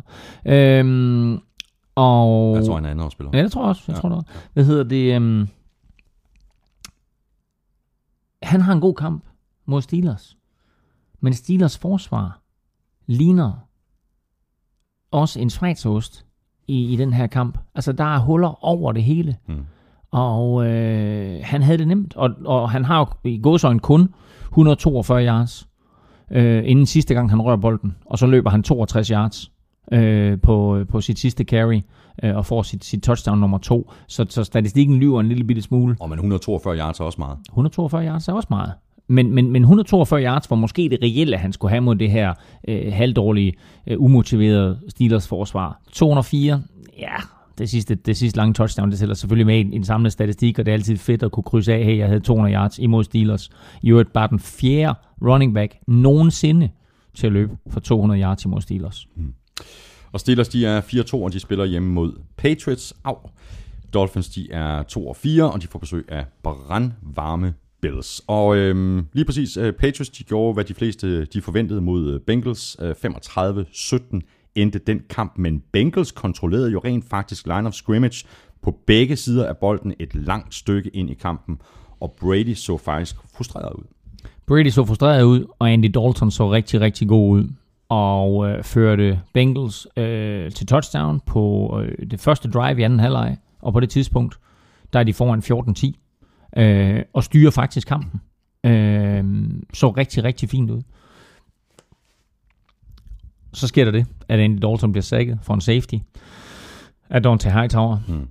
Anden uge i træk, jo, at han laver en safety. Det er der ikke heller ikke, altså apropos ting, der er ikke ret mange spillere, der kan sige. Så at lave safety to uger i træk, Den er også svær at slå, ikke? den er svær at slå. Øhm, men øhm, der bliver det 14-12, og så skal Bengals jo, når man, når man får lavet en safety imod sig, så skal man jo så sparke bolden. Og øh, der sparker øh, der sparker Bengals til, til Patriots, og Patriots kører direkte ned og scorer touchdown øh, på det efterfølgende drive. Og derfra, der var kampen overstået. Ja. Den safety, den ændrede momentum i opgøret. Fuldstændig.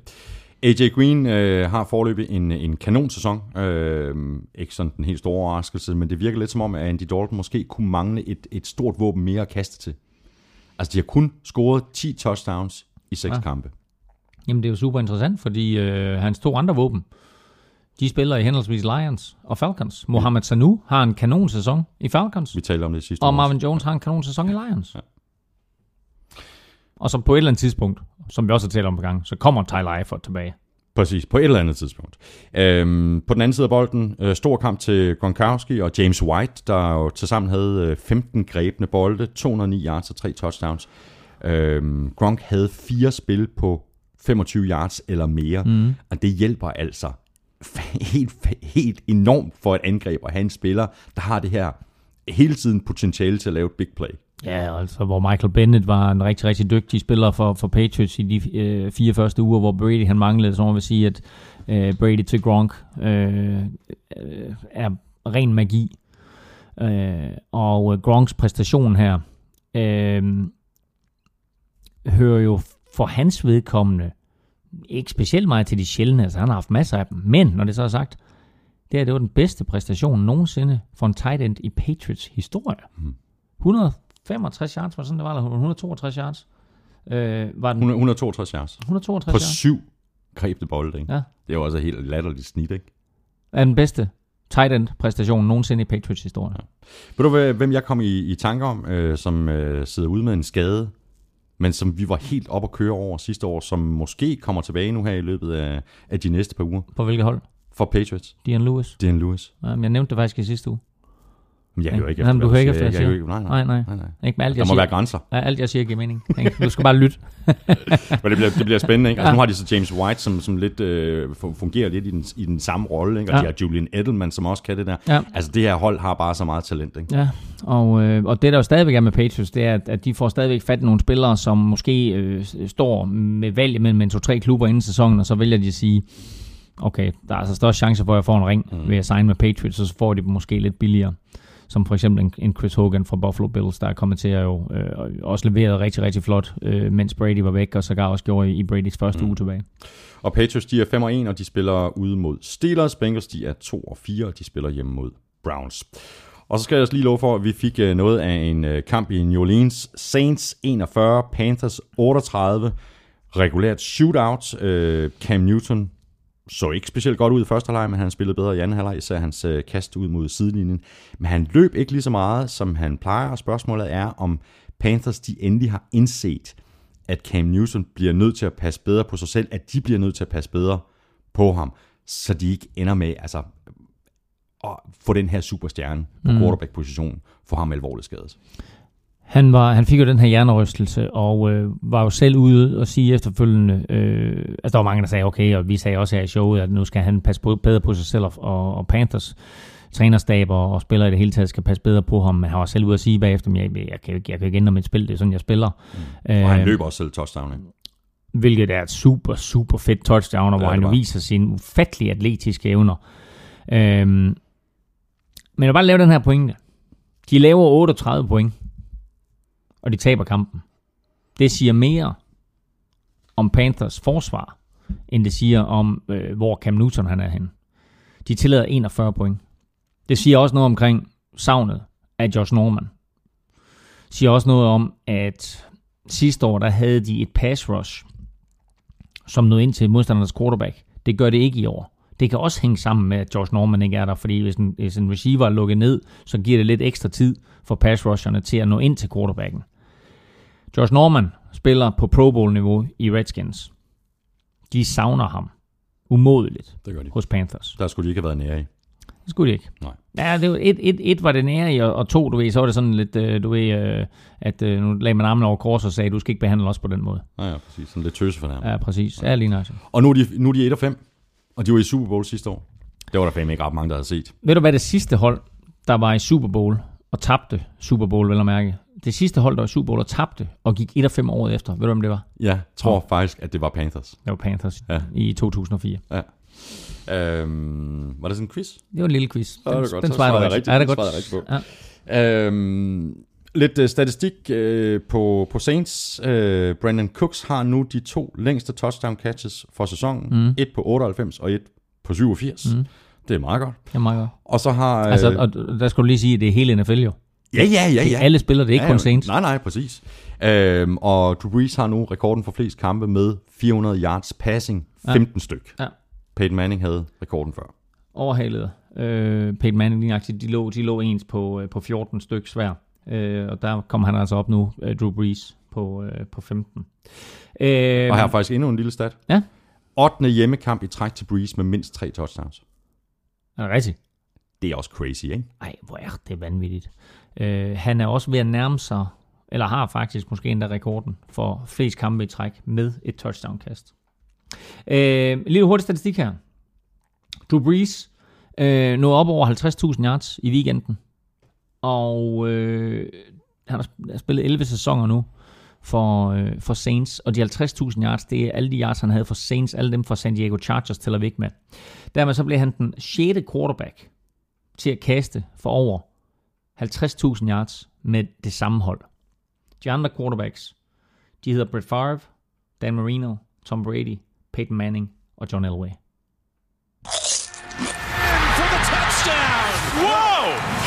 go! Ugen spiller præsenteres af Tafel.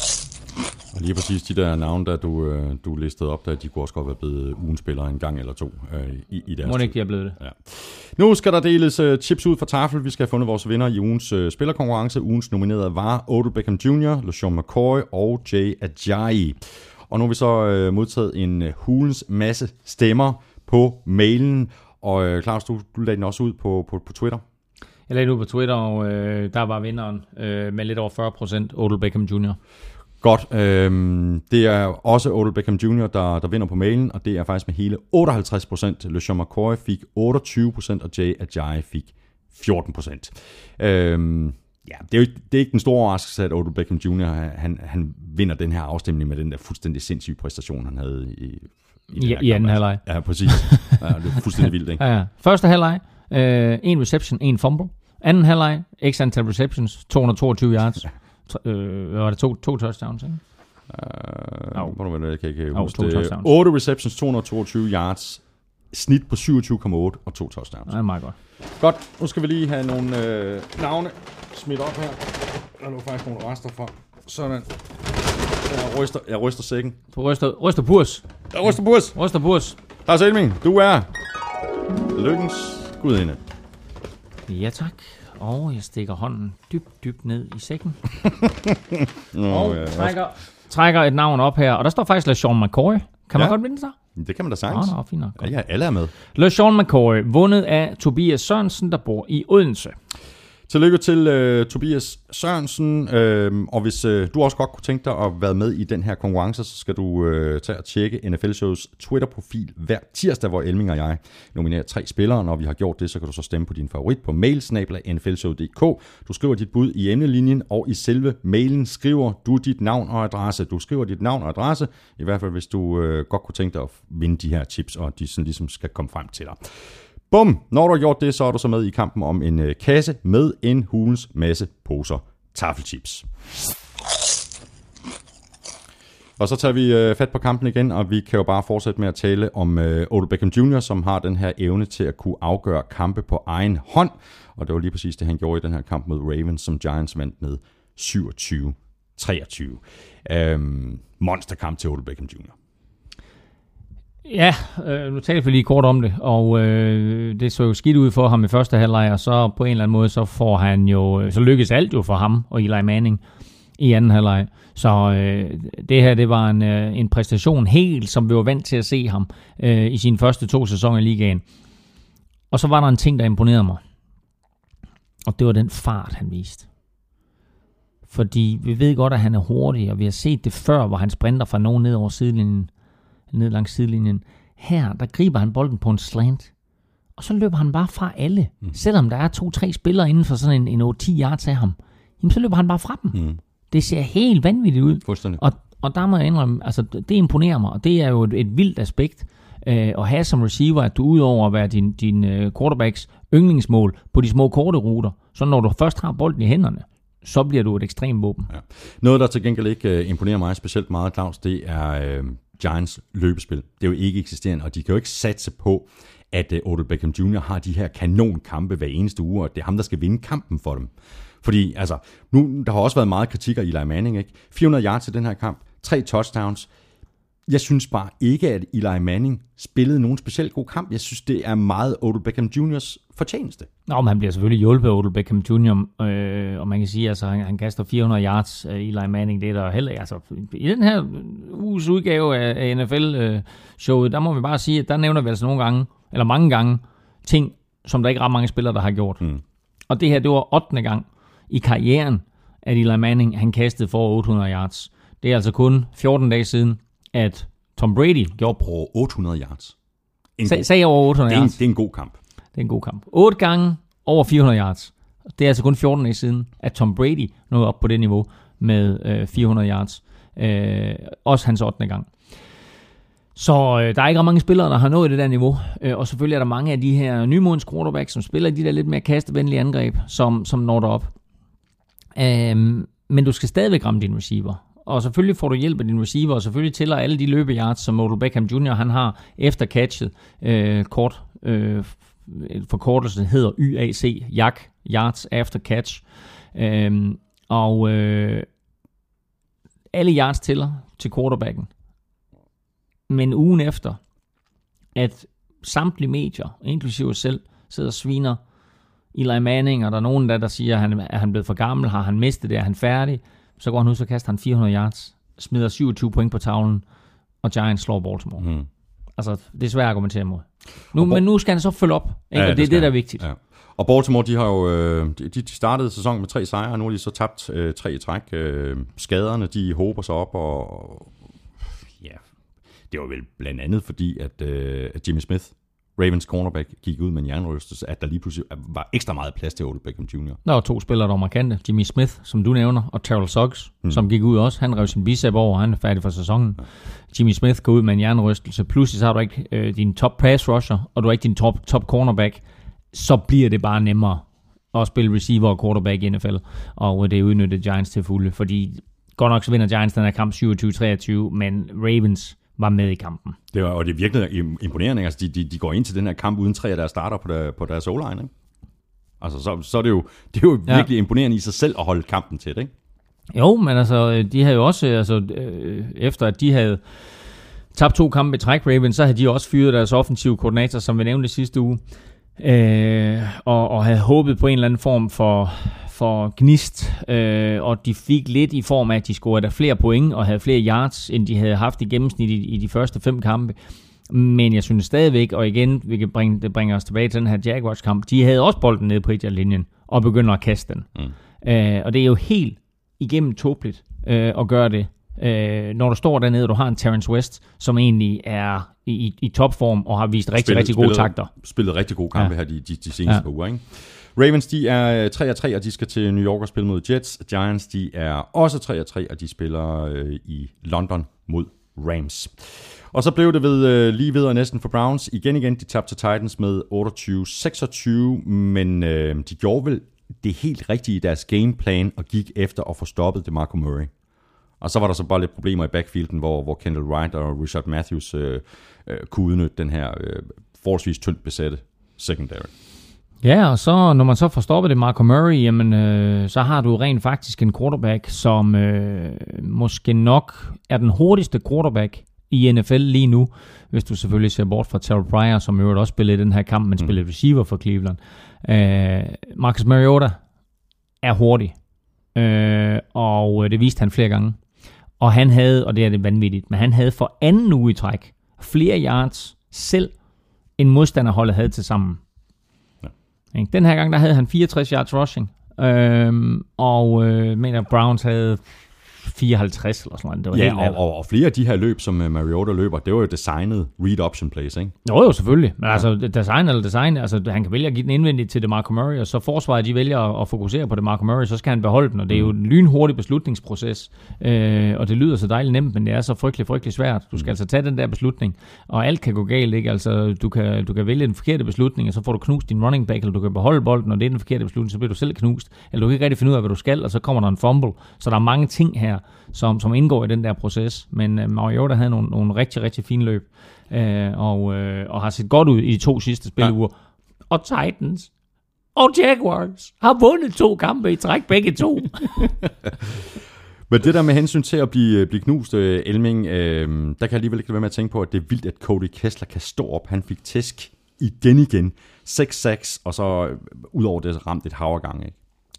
Ja, altså, de kan jo ikke rigtig få løbeangrebet til at fungere. For et par uger siden, der var det et, et, et af de bedste løbeangreb i, i NFL, og nu, nu kan de slet ikke løbe bolden længere, og så går de ud, og så beder de Cody Kessler om at kaste 41 gange. Han rammer på lidt over halvdelen af sin kast, men han kaster altså 336 yards og to touchdowns. Ja. Og vi skal ikke glemme Cody Kessler. Han er altså også rookie. Ikke? Så du har Carson Wentz, som måske er sådan på vej lidt ned ad bakke. Så har du Dak Prescott, der bare bliver ved med at imponere. Du har Jared Goff, der sidder på bænken. Og så har du Cody Kessler, ja. som bare spiller virkelig, virkelig godt. Og øh, Titans, de er 3 og 3, og de får besøg af Colts. Browns er 0 og 6. Det er faktisk lidt synd Ja. Browns. Og så lige sige den sidste ting, vi er nødt til at nævne ham. Terrell Pryor, jeg nævnte ham lige før, ikke? Altså, øh, tidligere quarterback, og nu konverteret til receiver. Altså, han er jo, han er jo en top receiver i NFL. Mm. Griber 9 bolde, 75 yards, to touchdowns. Og det ene af de der touchdowns, det er altså i double coverage, hvor han går stille og roligt op og fisker bolden. Mm. Han er suveræn. Det er han. Fik jeg sagt, hvem de spiller mod Browns? Øhm, de, de 0 og 6, de spiller ja. ude mod, øh, mod Bengals. Ja, og lige en hurtig sidste bemærkning også. Øh, Browns har ikke været 0-6, siden de blev genfødt i 1999 som Cleveland Browns. Det er så vildt nok, ikke? Vi det tænker er alt på, det er den pryleknapper, de er elendige, ja. bla, bla, bla. De var 0-6 i 99. De har ikke været det siden, nu er det det igen. Mm. Så er vi nået frem til uh, Redskins Eagles, som endte med en uh, Redskins sejr på øh, 27-20. Redskins har vundet fire i træk.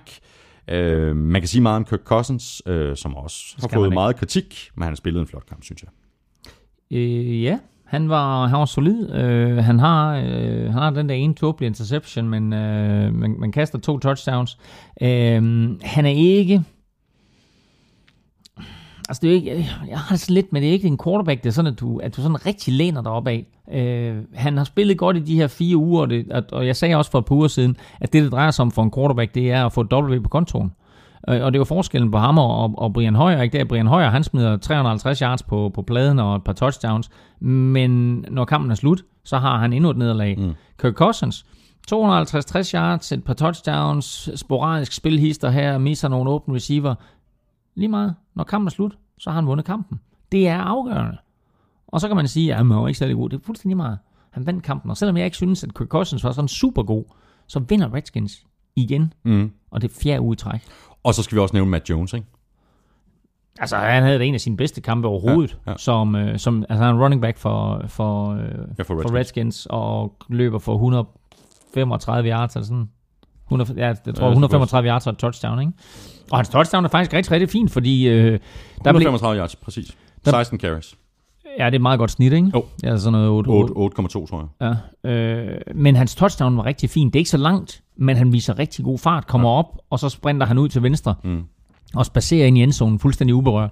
Øh, og der var jeg faktisk en lille, jeg var, ikke, jeg var faktisk ikke klar over, at han havde den fart, men jeg synes faktisk, det var første gang, hvor jeg rigtig lagde mærke til, at han har faktisk en, en øh, vild acceleration. Så øh, kan de få ham i gang, og kan Kostens lade være med at begå sin fejl, og kan de blive ved med at og, øh, stille og roligt og forbedre sig på forsvaret, så er det jo ikke noget dårligt hold det her. Så ligger de i en division, øh, NFC East, som vi talte om tidligere, med Cowboys, der lidt dominerer den. Giants, der ikke helt har fundet sin identitet. Eagles, som vi ikke rigtig ved, hvor vi har vandt tre, tabt to. Mm. Øh, Carson Wentz, måske ikke helt så god, som vi sagde, han var de første par uger. Øh, så det her, det er en division, hvor, hvor Redskins er helt med. Og spørgsmålet er, om Redskins i virkeligheden er kommet med et uh, blueprint til, hvordan man skal spille imod det her Eagles-angreb og imod Carson Wentz, fordi de blitzede fra start til slut. Øhm, de syv touchdowns, som Carson Wentz har kastet i den her sæson, har han kastet imod hold, der faktisk ignorerede blitzen. Mm. Så spørgsmålet er, om, om det her Eagles-hold og Carson Wentz er er ekstra følsomme over for blitz ekstra følsom over for blitz, det, det, det, det tror jeg, at øh, de fleste unge quarterbacks, de er. Øh, jeg sagde jo også øh, i starten af sæsonen, at der var nogle af de her quarterbacks, der ville få granatchok. Der er så nogen, der ikke har fået den. Dak Prescott har ikke, fik det ikke, og Garoppolo, selvom han i sin anden sæson fik det heller ikke. Trevor Simeon gjorde sådan set heller ikke i sin, i sine første kampe. Øh, Carson Wentz, synes jeg, som sådan heller ikke får det, men han er bare lidt påvirket af, at det er nogle anderledes look, han får. Øh, og nu talte vi om det sidste uge, at Lane Johnson, den her øh, offensive lineman, har fået 10 spilledags karantæne, og så pludselig så bliver Wentz altså sækket øh, et hav af gange, og der er under pres hele tiden. Øh, og Eagles skal selvfølgelig lære at leve med, at, at Lane Johnson har fået den her karantæne. Øh, men deres offensive linje virker bare ikke så stærk uden ham. Og Eagles, de er øh, 3-2. De får besøg af Vikings, der kommer friske fra deres bye week, 10 stille Redskins, de er 4-2, og de spiller ude mod Lions. Kom så bare med det horn. uh, ja, okay. Ja, lad dog barnet. Chiefs vandt over Raiders med 26-10, og det var jo ellers sådan øh, klassisk Raiders vejr. Det pissede ned, i, især i begyndelsen af den her kamp. Øhm, Første Raiders drive endte med et uh, touchdown, og det var så sidste gang, at Raiders de fandt endzone. Derefter var det faktisk Chiefs kamp. Ja, det var en øh, skuffende indsats af, Derek Carr, øh, og han kaster en interception til sidst også til Marcus Peters, og der så man faktisk indflydelsen af vejret, af regnen, fordi øh, han har egentlig en fri receiver, og, og får simpelthen ikke nok på den, og så går Marcus Peters op og laver sin femte interception i fem kampe, øh, og han er, øh, selvom det her det var en gave til Marcus Peters, så må vi bare sige, altså øh, han har været en gave til Chiefs, mm. siden han kom ind i ligaen. Crazy stat, uh, Andy Reid er 16-2 i kampe efter en bye week. Altså, man skal ikke spille mod ham, efter at hans hold har Ja, haft det fri. burde jeg have tænkt på, Ja. ja. øh, da, vi, øh, da vi nappede vores picks i sidste uge. Ja. 16-2. Ja. Øh, og der er nogle trænere igennem tiderne, som bare har haft den der evne til at, at, at vinde kampe. Det var vidunderligt, da, da Vikings de havde øh, Dennis Green, som øh, jo døde her i foråret. Øh, han var altså også en mester i at vinde kampe efter bye week. Og der er et eller andet med, at, at du måske bare er, er, er bedre forberedt til den her kamp, og jeg ved, at Chiefs-spillerne har også et par ekstra fridage og sådan noget. Det er måske også øh, en, Mm. en, af, en af tricksene, det er lige at sørge for, at du vil komme lige hjem og få noget familietid og slappe af og lave alt muligt andet og tænke på fodbold, og så komme tilbage øh, frisk og frejdig og, og klar til at give den gas. Og så kaldte de jo det her fuldstændig geniale offensivspil op af hatten. Jeg ved ikke, om du ved, hvad, hvad det er for en, jeg tænker på. Det er til Don Terry Poe. Åh, oh, det var... Ja, ja fortsæt, fortsæt. Kanonspil. Ja, Defensive tackle. ja, Han øh, tjekker lige ind som, øh, han, jeg må godt modtage bolden. ja. Øh, så kaster Alex Smith den lige i favnen på ham, og så vælter han sig ind øh, blandt venner og fjender øh, Ja. ja. og, og scorer touchdown. Mm. Manden var glad, og han blev fuldstændig tiljublet ude på, på Chiefs sidelinje. Han havde, han havde en fullback foran sig, der vejede omkring 110 kilo. Så havde han en anden fullback foran så der var omkring 110 kilo. Så havde han en øh, offensive lineman, som vejede omkring 130 kilo. Og så vejer han selv 154 kilo. Så det er sådan omkring 500 kilo, der kom der væltende ind i endzonen. Det her play, det hedder Hungry Pig Rights. Hung- det, Hungry Pig Right. Og Don Terry Poe er angiveligt den sultne gris. ja, præcis. Og spillet bekørt i højre side. Hungry Pig Right. Øhm, Alex Smith, det kan godt være, at han ikke er en, en kirurg, men han er en slagter. Men han ved udmærket godt, hvor han skal sætte øh, kniven ind, og han gør det, han gør rigtig godt. Jeg elsker det, som vi snakker om Hungry Pig Right, og du går straks over i slagtersnak. Præcis. Ikke? Altså, øh, ja, og, og det her, så de laver 26 point, og de vinder over Raiders, og de gør det på udebane, og igen må vi bare sige, at resultaterne i AFC West gør bare, at den her division jo er super, super tæt, øh, og den bliver rigtig, rigtig spændende. Øh, Broncos har tabt to i træk, øh, Raiders har, har tabt to nu, øh, Kansas City Chiefs er på vej tilbage, øh, Chargers ligger nederst selvfølgelig med, med, med to og fire, men alt, alt, alt er åbent i den her division. Det må man sige ja til. Og Chiefs, de er øh, 3 og 2, og de spiller hjemme mod Saints. Raiders, de er 4 og 2, og de skal til øh, Jacksonville og spille mod Jaguars. Og øh, nu skal jeg lige have fat i nogle tips. Du spiser ikke, øh, du spiser ikke nok chips i dag, Elming? Nu skal vi nemlig øh, til noget af en, øh, en chokker. Øh, Packers, de tabte med øh, 30-16 til Cowboys på hjemmebane. Og, øh, det en chokker? synes du ikke, det var en chokker? Er de, er de tabt? er på hjemmebane. Men der er et eller andet galt i Green Bay. Der er et eller andet galt med Aaron Rodgers. Det er væltet ind med, med spørgsmål, både Nej, på mail du og på bare, Twitter. Du, bare, du skal bare lukke den der efter den første sætning. Der er et eller andet galt i Green Bay. Øh, Kasper Havgaard, han skriver, sad i søndags og så Packers Cowboys, og jeg var ikke imponeret over en vis Aaron Rodgers. Hvad er der galt med ham? Jeg tror, der er flere ting galt. Øhm, han har ikke set godt ud nu i siden midten af sidste sæson. Og øh, det kan godt være, at det øh, ikke har noget med hinanden at gøre. Men han tog et ordentligt skrald i en kamp i midten af sidste sæson.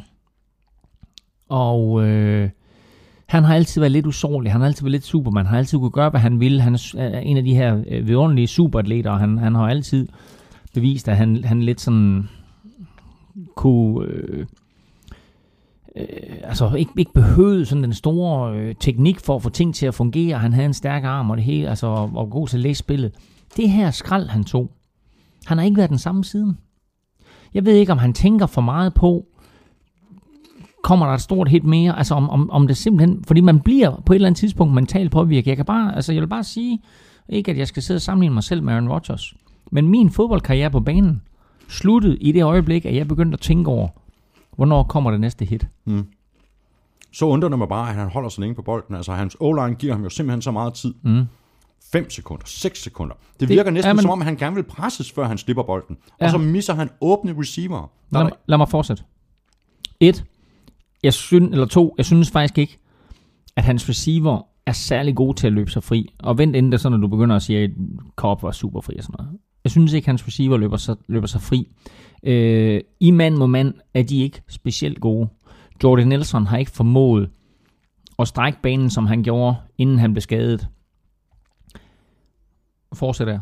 Og tre, Aaron Rodgers misser nogle receiver, som når det så lykkes dem at løbe sig fri, er helt blanke, inklusiv Randall Cobb i endzonen, som var en gimme touchdown for de fleste quarterbacks. Mm, mm. Og havde det været Blake Bortles eller en eller anden, så havde du råbt og skrevet, hold kæft, han er også så effing ringe. Men det er jo Aaron Rodgers. Mm. Og man tænker, hvad sker der der? Og der vender jeg tilbage lidt til det her med teknikken. Han har været stærk. Han har ikke behøvet at have sine fødder med. Altså, jeg taler rigtig, rigtig meget om teknik, øh, når det drejer sig om quarterbacks, når det drejer sig om unge quarterbacks. Og Aaron Rodgers stod jo lidt i lære af Brett Favre, som også sådan lidt skide højt og flot på teknik, og sagde, at det drejer sig om at få bolden ud i hænderne på receiveren, og så er det lidt lige meget, hvor mine fødder er. Mm. Aaron Rodgers har nogle kast i den kamp. Og det er første gang, jeg sådan rigtig lægger mærke til det, for jeg har altid rost ham for hans evne til bare at, at bruge sin arm, arm og armstyrke til at få bolden ud i hænderne på sin receiver. Han har nogle kast i den kamp, hvor han nærmest med front til spillet forsøger at kaste en out. Det kan ikke lade sig gøre. Det er der så få quarterbacks, der kan, og det kan godt være, at Aaron Rodgers på et tidspunkt kunne, og det kan godt være, at Cam Newton kan nu om dagen. Du skal have kroppen med. Du skal have drejet kroppen over. Du skal have dine fødder med. Du skal have hofterne med. Det har Aaron Rodgers ikke. Han er blevet upræcis. Så har han været vant til, at okay, når der så er pres på, jamen så er jeg så hurtig og let på to, at jeg lige kan slippe ud af presset, og så får jeg et eller andet til at ske. Og det er lidt ligesom om, at det er det, han venter på. Han venter på, kan jeg lige slippe ud her, og så er der en eller anden receiver, som bryder sin rute, mm. så har jeg købt 7 sekunder, og så ved jeg, om du ved, så er der en eller anden fuldstændig blank receiver, som jeg plejer at ramme dybt eller halvdybt, eller whatever. Hans statistik på dybe kast, øh, over 30 yards i NFL i år. Dårligst af alle. Dårligst af alle quarterbacks. Og, og det sjove er jo, øh, Claus, eller jeg ved ikke, om det er sjovt, men øh, Aaron Rodgers skal spille på det her niveau, det her lave niveau, meget længe, før at hans status bliver, bliver ødelagt. Men spørgsmålet er, hvad med headcoachen? Fordi han er jo noget nemmere at udskifte. Ikke? Øh, og der er faktisk et, et, et øh, spørgsmål her fra Simon Thorup. Øh, han er i Green Bay øh, lige nu, og han øh, skriver, vil I, vil I give de lokale ret i, at Packers skal skifte deres head coach efter sæsonen? Altså Mike McCarthy. Mike McCarthy har gjort det fantastisk godt, øh, og har jo været i stand til at føre Packers til Super Bowls og mange sejre i, i uh, øh, NFC North. Øh, har været i stand til også at holde den her øh, rotation af spillere i gang, sådan så du hele tiden sørger for at få de kræfter, som måske er opbrugt ud, og nye kræfter ind. Øh, jeg synes, han har gjort det rigtig, rigtig godt, McCarthy. Øh, skal der nyt blod til? Måske er det det. Altså, jeg, nej, nej, jeg, nej, jeg mener det ikke. Jeg mener simpelthen ikke, at, at McCarthy han skal skiftes ud. Det kan godt være, at der er nogen deroppe, der råber på hans hoved nu og sådan noget. Ikke? Mm. Jeg synes, McCarthy han hører til blandt de aller, allerbedste trænere i NFL. Jeg kan ikke se, at det er ham, der er problemet. Og nu er, øh, Men jeg vil lige sige en ting, og det, ja. jeg, jeg, har, det er bare fordi, nu får alle mulige mærkelige ting ind i hovedet. Jamen kom med det. Det der er med, det der er med, øh, med Aaron Rodgers, ikke? det er jo, når han bruger det her, og han ikke rigtig bruger sin teknik og sådan noget. Hvilken quarterback-træner i NFL kan du hyre, kan du sætte ind, og så sige til ham, nu skal du undervise Aaron Rodgers. Nu skal du lære Aaron Rodgers teknik. Kan Aaron Rodgers trænes på det her tidspunkt af sin karriere? Kan man lære en øh, gammel hund nye tricks? Eller kan man lære en gammel hund de tricks, som man ved fungerer for alle andre quarterbacks? Eller som han kunne i gamle dage. Nej, fordi i gamle dage, det er jo det, er det jeg siger, der, der, der brugte han jo heller ikke rigtig sin teknik. Altså han havde, han havde udmærket teknik, men, men han forfaldt ofte til bare at sige, okay, jamen, jeg ved, jeg har den der arm, og jeg kan få den ud alligevel, mm. og sådan noget. Ikke? Jeg kunne godt tænke mig at se Aaron Rodgers mere konventionel quarterback, bruge benene og hoften og kroppen meget mere, end han gør nu. Men det er jo ikke noget, du får rettet in season. Altså, nu må du så bruge hele, hele næste offseason på. Ja, det, det er vildt at tænke på. Ikke? Ja. Nu har Packers så, det var lige en, en side note til det her, ja. de har hentet Nile Davis fra Chiefs på ja. running back. Ja. Øh, Fat Eddie er ude med, med skade, ja. og det er James Starks også. Så det bliver spændende, spændende at se, hvordan den, den running back situation den øh, kommer til at arte sig i, øh, i Green Bay. Uh, Fat Eddie, også kendt som Eddie Lacy, uh, er ude uh, James Stark, som du siger, og derfor så henter de Nile, Nile Davis ind nu, den glemte mand i Kansas City Chiefs, uh, selvom han har været rigtig, rigtig god for Chiefs, så er han sådan blevet lidt fjerde running back. Mm. Og uh, de gav ingenting for ham, de gav et syvende runde pick for ham. Ja. Så han kommer ind og, og bliver med stor sandsynlighed starter for, for Packers sådan rimelig hurtigt. Lad os så tale lidt uh, Cowboys, Claus. Uh, det bliver mere og mere spændende, hvad, hvad Cowboys de gør med uh, Tony Romo, fordi uh, Dak Prescott lagde jo endnu en gang billet ind på, på starterjobbet i, i Dallas, og der er faktisk kommet en del spørgsmål om, om det her, både på mailen og på Twitter. Niklas Sembach har skrevet, det har Patrick Alexis også, Kim Jørgensen og Daniel Tolander, øh, flere andre. Jeg samler lige det hele til et samlet spørgsmål. Jeg gør, jeg gør, mig, gør i hvert fald, hvad jeg kan, øh, fordi det virker til, at øh, de her, der har skrevet ind, i hvert fald mener, at Romos dage i Dallas er talte. Spiller Romo for Cowboys i næste sæson? Hvis ikke, hvem er så favorit til at samle ham op?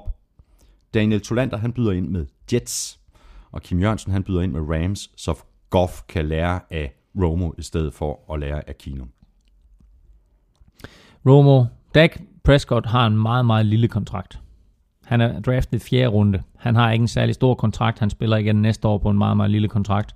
Så efter næste år kunne man måske forestille sig, at han stadigvæk fortsætter, han stadigvæk er starter og øh, har, har, har gjort det godt, at han så genforhandler sin kontrakt og, og måske får lidt flere penge. Men indtil videre, der har han en meget lille kontrakt. Det betyder, at de egentlig godt kan tillade sig at holde Romo i klubben. Og nu antager vi, at Dak Prescott er starter, og Romo er backup så kan de godt tillade sig at holde Romo i klubben, og så har vi præcis den situation, vi talte om lidt tidligere, at så har du en erfaren, dygtig quarterback, så hvis Dak Prescott han bliver skadet, så kan du sætte Tony Romo ind, som har masser af erfaring, og som har øh, en enorm karisma og en enorm respekt. Men vil Romo finde sig i at være backup? Jamen det er så spørgsmålet. Ja.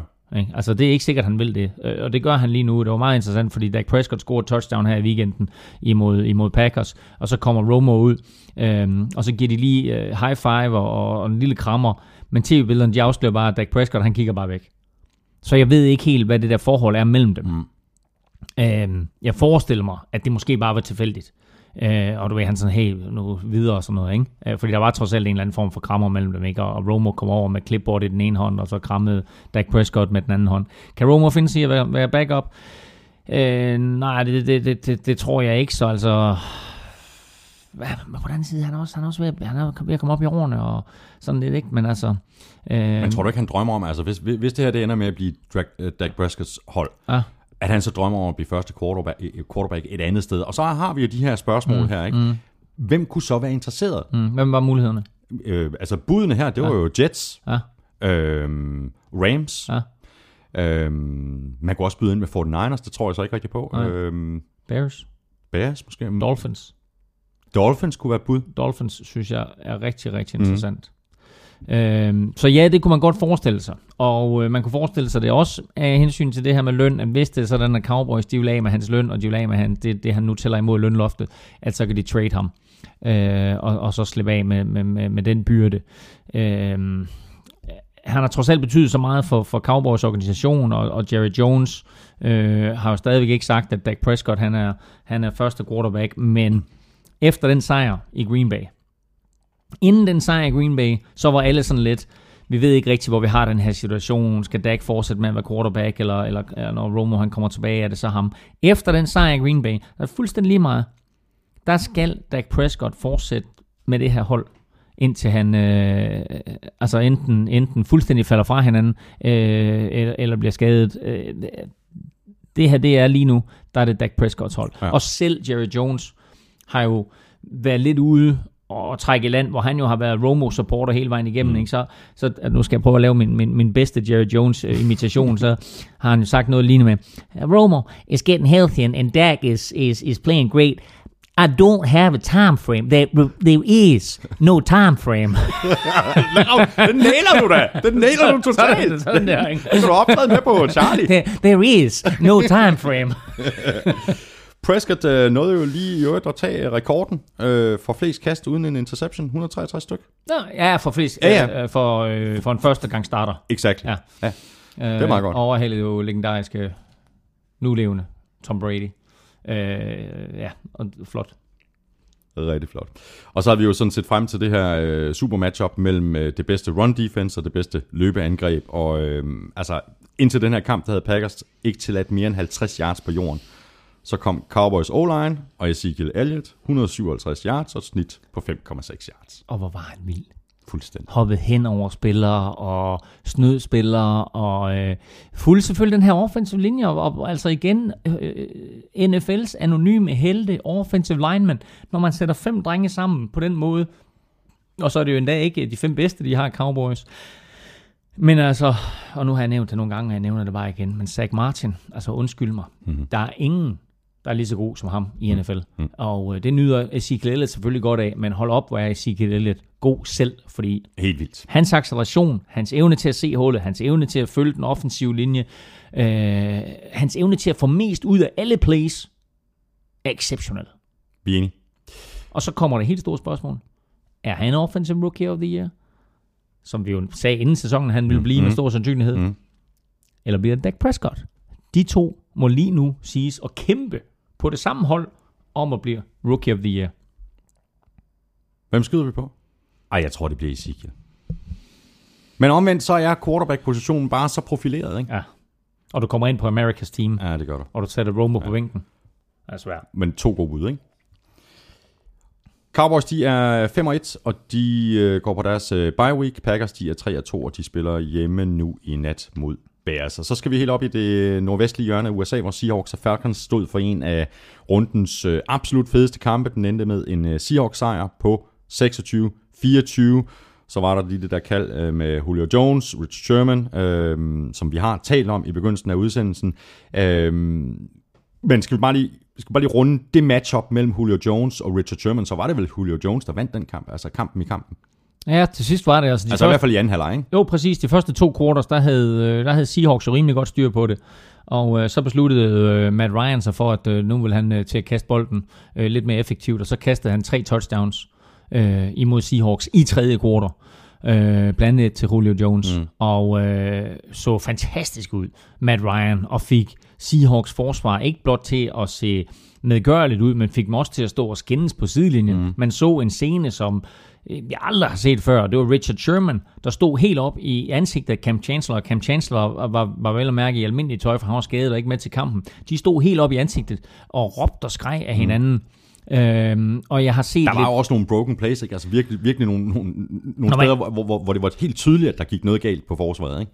Jo, øh, og om Richard Sherman han har freelancet lidt og spillet sit eget spil, eller der var misforståelse omkring, hvem der havde øh, mand til mand, og hvem der havde zone, eller om det var mand til mand eller zone, eller om der var en eller anden form for, at, at du skal overtage min mand, eller hvad det var for noget. Der var i hvert fald mm. to eller tre gange, hvor det gik helt galt, og det interessante, det var, at Falcons opdagede det jo i kampen. Efterfølgende så er der mange analytikere, der har siddet og sagt, "Nå, prøv at se her, hvad der gik galt. Men det fede ved Falcons trænerstab, det var, at de opdagede det i kampen, at der var en helt klar misforståelse i Seahawks forsvar. Og så udnyttede de præcis det samme hul flere gange, men bare med nogle forskellige spillere. Stillet op i nogle forskellige formationer, men det var præcis det samme punkt mm, på banen, de angreb. Det var genialt. Det var genialt, at de, at de lavede den her ændring halvvejs faktisk. Ja. mere eller mindre, ikke? Fordi det var jo lige præcis en kamp med to halvleje. Ja. To meget forskellige halvleje, fordi altså Se- Seahawks, de sad på kampen i første halvleg. Matt Ryan blev ramt eller sækket på 11 af 17 af sine dropbacks ja. I første halvleg. Og Jamen- der troede jeg i hvert fald på det tidspunkt, okay, her, det her, den, den sidder Seahawks bare på, de har simpelthen bare læst dem fuldstændig. Ja. Men så lavede de Jo. bare på Falcons nogle ændringer. Så fandt de lige præcis øh, det, som du lige øh, nævnte lige før. Og en ting, som du ikke må glemme, det er, at Michael Bennett blev skadet. Øh, meget utilfreds Michael Bennett med, at der var en offensive lineman, der gik i knæene på ham. Jeg synes egentlig, blokeringen var fair. Øh, Michael Bennett kommer lidt uheldigt ind øh, og, og, og får fanget underbenet i underlaget, sådan, så, så, så han får et vrid i knæet. Han er med i, i weekenden, forlyder det. Øh, men, øh, men han ryger ud. Mm. Og fra det punkt, han ryger ud, så forsvinder Seahawks pass rush jo også. Øh, og så bliver det lidt nemmere for Matt Ryan at stå derinde. Øh, så det, det hører også med til historien. Men, øh, men Matt Ryan var god øh, i anden halvleg. Falcons kommer foran. Så har vi jo øh, kicker-situationer igen, ikke? Altså øh, Steven Hausker brænder et ekstra point, og han brænder et field goal. Øh, og så, da det så skal afgøres til sidst, så er det jo faktisk ham, der sparker dem foran jo. Øh, så, øh, så de vinder 26-24. Vi nævnte det i starten. Falcons får chancen for at komme tilbage. Griber Julio Jones den der, eller bliver det dømt pass interference, så kommer Falcons ned, og så kan de sparke et vindende field goal Dermed ikke sagt, at de mm. vil gøre det. Vi kan vel godt konstatere, at både Falcons og Seahawks er the real deal. Jamen det, altså prøv at høre. Lige så vel som, som, som Cowboys bevist over for alle, og Dak Prescott bevist over for alle, at han er the real deal, øh, så beviste Falcons og Seahawks i kampen mod hinanden, mm. at der er Vikings, som lige nu godt nok er ubesejret, men Vikings skal altså spille op til deres aller, allerbedste, hvis de skal besejre Seahawks og Falcons. Og øh, Seahawks, de er 4-1, og de spiller ude mod Cardinals. Super vigtigt øh, divisionsopgør lige der. Og så Falcons, de er 4-2, og de spiller hjemme mod Chargers. Texans Colts gik i øh, overtime, og den endte med en øh, Texans sejr på 26-23. Vi har været hårde ved Brock Osweiler, Claus, øh, men han øh, steppede op i, i fjerde kvartal. Tre, øh, tre drives i træk med, øh, med point på tavlen, inklusiv øh, det her drive i overtime på 6 plays. De var bagud med 14 point med to minutter igen. Og Brock Osweiler havde lignet lort. 72 millioner dollars lignede i lokummet. Jeg tror, det er det tal, vi har, vi har nævnt flest gange i årets udgave af NFL-showet. Og så laver han de der to drives. Og han, det er mærkeligt at sige for en quarterback i spil u 6, men han leverer sit bedste kast hele sæsonen uden tvivl, da han rammer uh, tight enden CJ Fedorovitz hmm. til det udlignende touchdown, eller i hvert fald til det touchdown, der gør, at de så kan sparke et, et ekstra point, der udligner. I gamle dage, der var det et udlignende touchdown, men nu her, hvor ekstra point er blevet lidt sværere, så skal man lige have det med også. Mm. Og så går kampen i overtime. Og i overtime, der har Andrew Luck og Cole til bolden først. Men på en tredje down og tre, bliver Luck sækket. De må ponde. Og så kaster Brock Osweiler en flot dyb bold til Jalen Strong.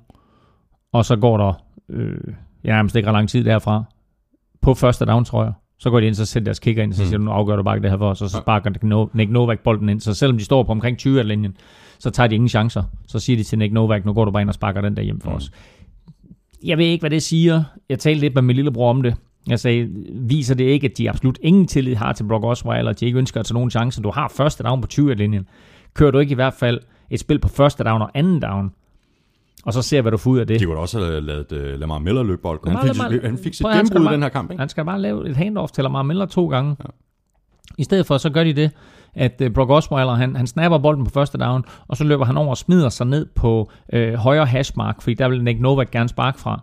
Uh, og så ligger bolden på højre hashmark, og så bliver den snappet, og han sparker den op på anden down, de vinder. Ja, altså... Du har, til, du, du har stor tiltro til din kicker, du har knap så stor tiltro til din, til din uh, quarterback.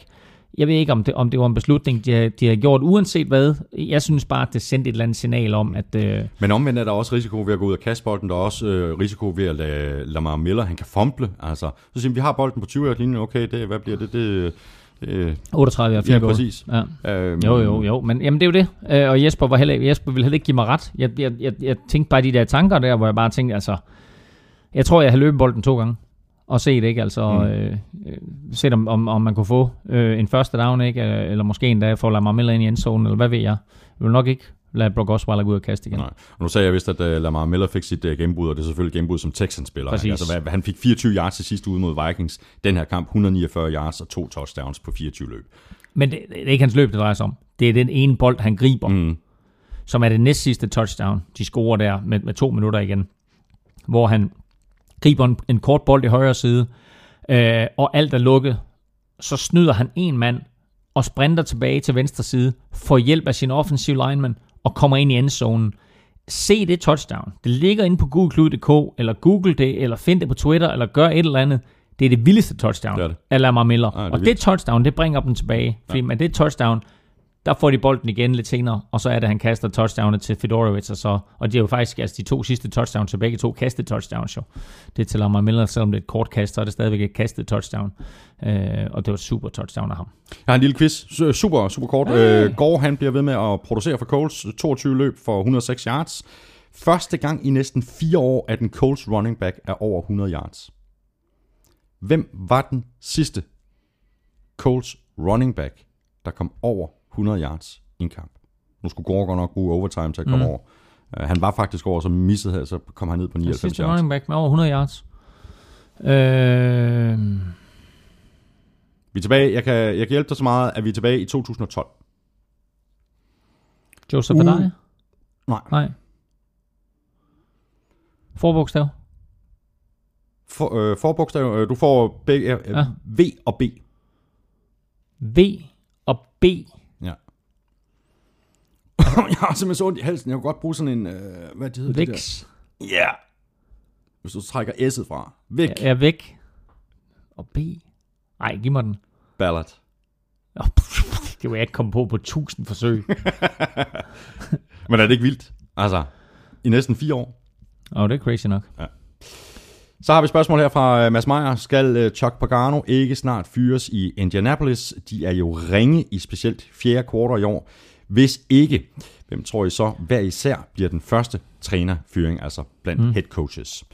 Øh, første del først, skal Chuck Pagano ikke snart fyres i Indianapolis? Jo. Skulle Men, men bliver han det? Ja, jeg, jeg synes, øh, efter sidste sæson, der synes jeg, det var så fedt, at han fik en ny kontrakt. Det var der ikke nogen, der havde set. Øh, jeg må sige. Men altså, igen, altså, den her talentmasse, de har, det tager bare tid at få bygget et hold op. Øhm, og de har overset en masse ting i, igennem de sidste 3-4 år. Øhm, og det hænger selvfølgelig også en lille bitte smule på Chuck Pagano. Øhm, så øh, så han skal nok, han skal, man skal nok have lidt tålmodighed øh, med, at han får bygget den her organisation op. Det de jo har, det er, at de har en quarterback. Der er jo mange andre hold, som prøver på mange organisationer, som prøver på at bygge et hold op, der ikke har en quarterback. Mm. Men her, der har de en quarterback. Øh, og det er lidt nemmere at starte derfra. Øhm, men jo, øh, jeg tror også, at jeg tror også, at jeg vil, jeg vil give ham sparket. Øhm, Men tror du, han bliver... Er, er, er, det den... Øh... nej, det tror jeg ikke. Nej, Fordi, det tror jeg heller ikke. Fordi så havde Jim Irsay ikke givet ham den kontrakt, nej, han gjorde nej, sidste år. Nej, præcis. Men hvem skal, hvis vi så skal pege på en head coach, som, som kunne være i risikozonen for at, at ryge i den her sæson. Altså, jeg synes, faktisk, jeg synes ikke, der er nogen, der sådan, sådan skriger helt vildt til himlen lige i øjeblikket. Nu er vi, nu er vi, Jeg har en. Nu er vi rundet Chuck Pagano, mm. og vi har talt mm. om Packers head coach. Mm. Ja, jeg, har, jeg, jeg har to, Mm. som måske kunne... Øhm, den mest oplagte, det er Marvin Lewis, synes jeg, i Bengals. Ikke enig. Okay. Gus Bradley i Jaguars. Uh, jeg tror jeg heller ikke på. Jeg vil sige Todd Bowles i Jets. Ja. Yeah. Jamen, det er også rotten mess i Jets. Det er et rotten mess. Så godt. Du fik to forsøg, jeg fik et. Er der en? Vil du vælge en af dem der?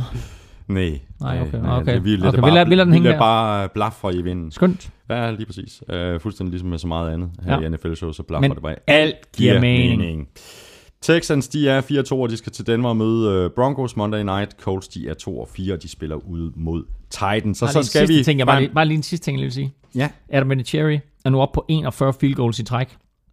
Det er en fra rekorden, som øh, bliver holdt af The Idiot Kicker Mike Vanderjagt. Hvis, hvis Vinatieri han sparker to field goals nu her i weekenden, uden at brænde nogen selvfølgelig, mm. så har han rekorden for Alene. flest field goals i træk alene, og dermed så sparker han sig altså endnu et skridt foran Morten Andersen i den her proces med at blive valgt ind i Hall of Fame. Så mangler vi bare øh, Monday Night-kampen mellem Cardinals og øh, Jets, og vi talte om øh, det her Jets, at det var øh, rotten mess. Mm. Øhm, og det var jo ikke en Monday Night-kamp, det var jo en Monday Night-ydmygelse. Monday Øh, Night Massacre.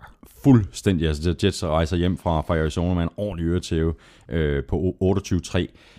Og nu ser vi måske i virkeligheden et skift på quarterback-positionen, altså Geno Smith i stedet for mm. Fitzpatrick. Øh, jeg har bare ikke den helt store tiltro til Geno Smith, men øh, Fitzpatrick har jo spillet som pose nødder, så hvorfor ikke prøve? Altså, Gino Smith kommer ind og laver to turnovers i kampen mod Cardinals, så øh, han fik jo ikke ligefrem nogen specielt god start. Det er så Nope. heller ikke øh, helt rimelig kår, han bliver sat ind i. Han skal føre sit hold tilbage, og der bliver måske kaldt øh, urimelig mange kastespil i forhold til, øh, hvad man normalt vil gøre. Men øh, det må sige alt om, øh, om situationen i Jets, at de vælger at sige, at at Gino Smith er en bedre løsning, og det har de så gjort først efter kampen. Øh, så blev der sagt, okay, vi satte bare Gino Smith ind, det er stadigvæk Fitzpatrick, der var vores quarterback. Efterfølgende, øh, jeg tror i går onsdag, mm. bliver det så meldt ud, Gino Smith er vores quarterback til den kommende weekend, ja. så nu får Gino Smith altså mm. chancen. Jets savner Eric Dagger mm. helt vildt. Har vi ikke en stor del af forklaringen på, hvorfor at det her Jets angreb er gået fuldstændig i stå? De har scoret to offensive touchdowns siden U2. Jo, men de var heller ikke gode med ham. Altså, nu snakker jeg ikke sidste år, nu snakker jeg inden han blev skadet. Så, øh, selvfølgelig, selvfølgelig har det ikke gjort Fitzpatricks job nemmere. Øh, men en anden del, og nu bliver det hele lagt over på Fitzpatrick, og det hele bliver lagt over på angrebet. Deres forsvar er jo elendigt. Og det vil sige, at angrebet ikke får ret lang tid på banen. Det er jo lidt den omvendte situation af, af, af Fort Niners, at, at hvor, hvor Jets jo egentlig gerne vil være på banen, så vil Fort Niners gerne lave hurtige angreb, og så lægger de det hele over på deres forsvar. Her der er forsvaret hos Jets så dårligt i år. Der er ingen pass rush, der er ikke nogen opdækning. Øh, de har succes imod løbet, men i en kasteglad liga, så skal man altså være god imod kastet. Øh, og det er Jets ikke lige nu. Øh, og dermed så bliver der lagt unødigt stor pres på holdets quarterback og på holdets offense. Øh, så jeg synes egentlig, det starter med forsvaret. Arizonas angreb, eller Arizona Cardinals som hold i, mm. i det hele taget, det er vel ikke længere Carson Palmers hold, det er vel uh, David Johnsons hold nu? Fuldstændig rigtigt. David Johnson, øh, running backen, øh, 111 yards, tre touchdowns. tre touchdowns, vil jeg mærke, og det første af hans touchdowns, der kommer på deres allerførste drive, er vanvittigt fedt. Følger sine blokeringer super flot, laver cuts indvendigt, laver cuts udvendigt, og da han så rammer sidelinjen, så sprinter han bare fra alt og alle. Øh, de havde 11 dages pause. Vi talte om det sidste uge. Det var en lille bye week for dem. Mm. Ikke en rigtig bye week, men en, en lille bye week, fordi de spillede forrige torsdag, og så skulle de spille den her mandag. Og det øh, så de altså ud til at nytte godt af. Øh, Carson Palmer så skarp ud. Trænerstaben havde tydeligvis valgt lidt at revurdere hele den, overord- hele den overordnede taktik. Korte kast fra Carson Palmer, kort og rå til sine receiver, og små dump-offs til sine running backs, blandt andet David Johnson, og så en større dosis løb. Og det kan være opskriften for Cardinals til at komme tilbage i den her sæson. Så øh, umiddelbart en super vigtig sejr for Cardinals, og en super vigtig kamp for Cardinals, der viste en helt ny side af dem, og den måde, som, som de skal spille på, hvis de forventer at komme tilbage i NFC-finalen, og forventer måske at, at nå en Super Bowl, mens de har staben, øh, spillerstaben til at gøre det. Og Cardinals, de er lige nu 3-3, og de spiller hjemme mod øh, Seahawks øh, super opgør der. Jeg er stadigvæk i tvivl om, hvem jeg tager i, i picks, men det må jeg jo til at beslutte mig til, fordi det gør vi lige om lidt.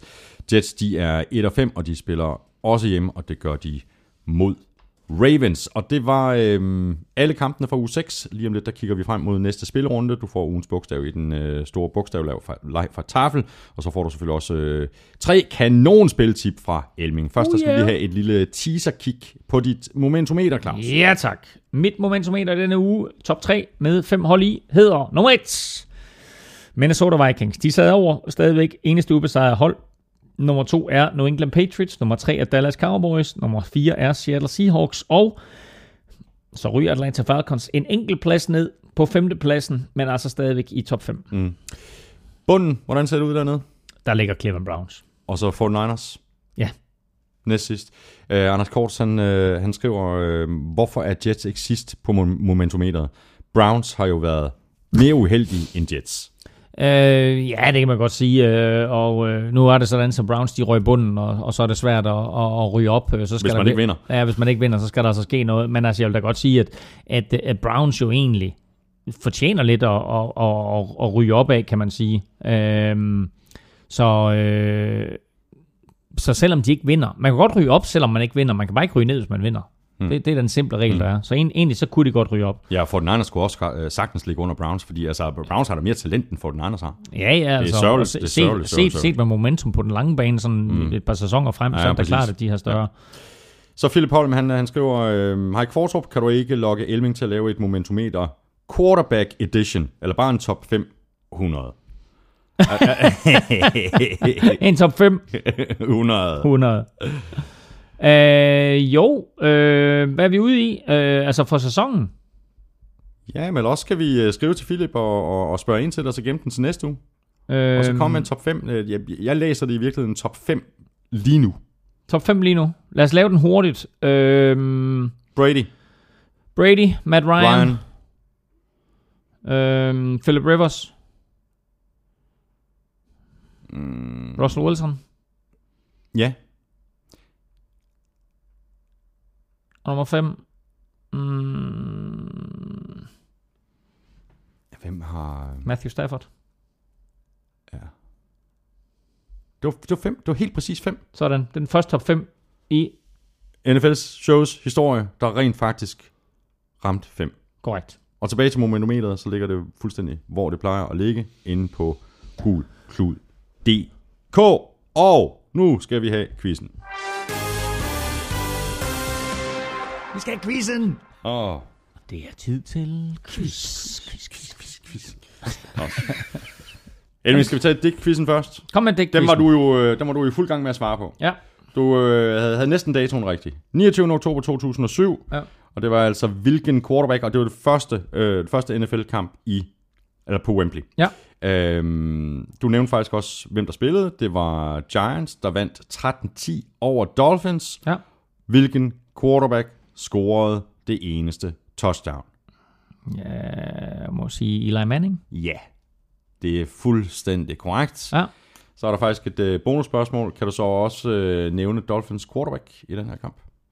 Åh, oh, var det ikke, øh, var det ikke, øh, var det ikke, hvad hedder han? Øh, kom nu, kom nu, Gin og Lemon. Hvad hed han? ja, det er så tæt på. Du får Nej, det. jamen han hed, Ja. øh, jamen, det Han hed han, jamen, han, havde, han havde jo tæt gin og kast til. Så det var gin og lemon, ikke? ja, ja. Så det hed han Cleo. Cleo, Cleo Lemon. Cleo Lemon. Han nåede at spille 15 kampe på tre sæsoner hos Dolphins og Jaguars. Ja, Cleo Lemon. Sjov. Ja. Så til dit... Øh, Og, og, der, der overrasker jeg lidt, gør ikke det? jo, jo, jo, jo. Gin og Lemon, den er også god, den Ja, gin og lemon, ikke? Ja. øh, Og snyde, når du har sådan nogle huskeregler. ja, ikke også? Jo. Ja. Ligesom Norman Brocklin sidste år. Kunne du huske den huskeregel? Hvad var det? Flest kastede yards i en NFL-kamp. Jeg kan ikke huske det. 554 yards i 1951.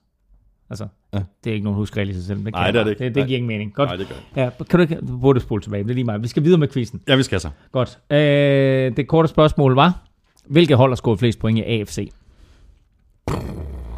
Jeg tror faktisk... jeg tror faktisk, det er Chargers. Chargers. Mm. Mm. Hvorfor siger du Chargers? Fordi de, vi, snak, vi sad og snakkede om det i, øh, i, i sidste uge, øh, Claus, at det er det hold, der har ført længst tid Mm. øh, i årets udgave af NFL. Øh, og de har scoret mange point. Og, ja, det har været nogle højt scorende kampe, som de har tabt, og jeg tror, det er Chargers. Altså, hvis der var en eller anden fanfare, så ville jeg spille den for dig nu. Det er virkelig, virkelig godt gået. Er det, er det Chargers? det er Chargers. Jeg var tæt på at sige Patriots, men så tænkte jeg lige, ah, Ja. Nej, men altså... Det hvor mange har de scoret? Har, har du det? 173 point. Altså, øh, Falcons har scoret 199 og Ja. fører NFL. Ja. Øh, men det højst scorende hold i AFC, det er Chargers med 173. Det er altså flot. 173 point. Ja, det er det. Ja. Og så har de kun vundet. To kampe ja. ud af seks. Hvor er det fuldstændig vildt. Så er det blevet tid til at øh, gamble og få hævet nogle penge i kassen. Jeg sætter jo en 50'er på de her tre spiltip for Elming hver eneste uge, og når sæsonen den er slut, så går det her overskud til Dansk-Amerikansk Fodboldforbund. Øh, før vi kaster nogle nye penge afsted, så lad os lige runde øh, sidste uges øh, spiltip. Øh, Bills over for den Niners med mere end øh, 5,5 til odds 1,48. Den var god. Steelers over Dolphins med mere end 5,5, not so much. Falcons over Seahawks til odds 3,40, hvor var det bare ærgerligt, ikke? Jo, det var virkelig ærgerligt. Close, but no cigar. Så altså, øhm, summa summarum, 74 kroner plus de øh, 506, der stod der i forvejen, bringer sig op på øh, 580 kroner. Lidt hosret, men øh, også lidt uheldige i den her uge. Ja, Daft, Daft har ringet til mig og sagt, at nu må jeg, nu er jeg godt til at tage mig lidt sammen. Ja, præcis. Skal vi prøve igen? Yes. Uh, jeg er nødt til at nævne dine uh, San Francisco 49ers. Godt nok så spiller de hjemme, Ja. uh, men de møder Tampa Bay Buccaneers. Uh, og Bucks får måske The Muscle Hamster tilbage Doug til den her Martin. weekend. Mm. Ja. Du må ikke kalde ham muscle hamster. Nej, jeg ved det godt. Jeg ved det godt. Jeg er ked af dem. Uh, han, har, han, han har skrevet til dig og sagt, Ja, det I don't like it. I don't like Øh, it men-. Bucks giver 1,77 tilbage. Og øh, selvfølgelig er det svært at vinde på udebane i NFL, og der er lang vej fra Florida til, til Kalifornien.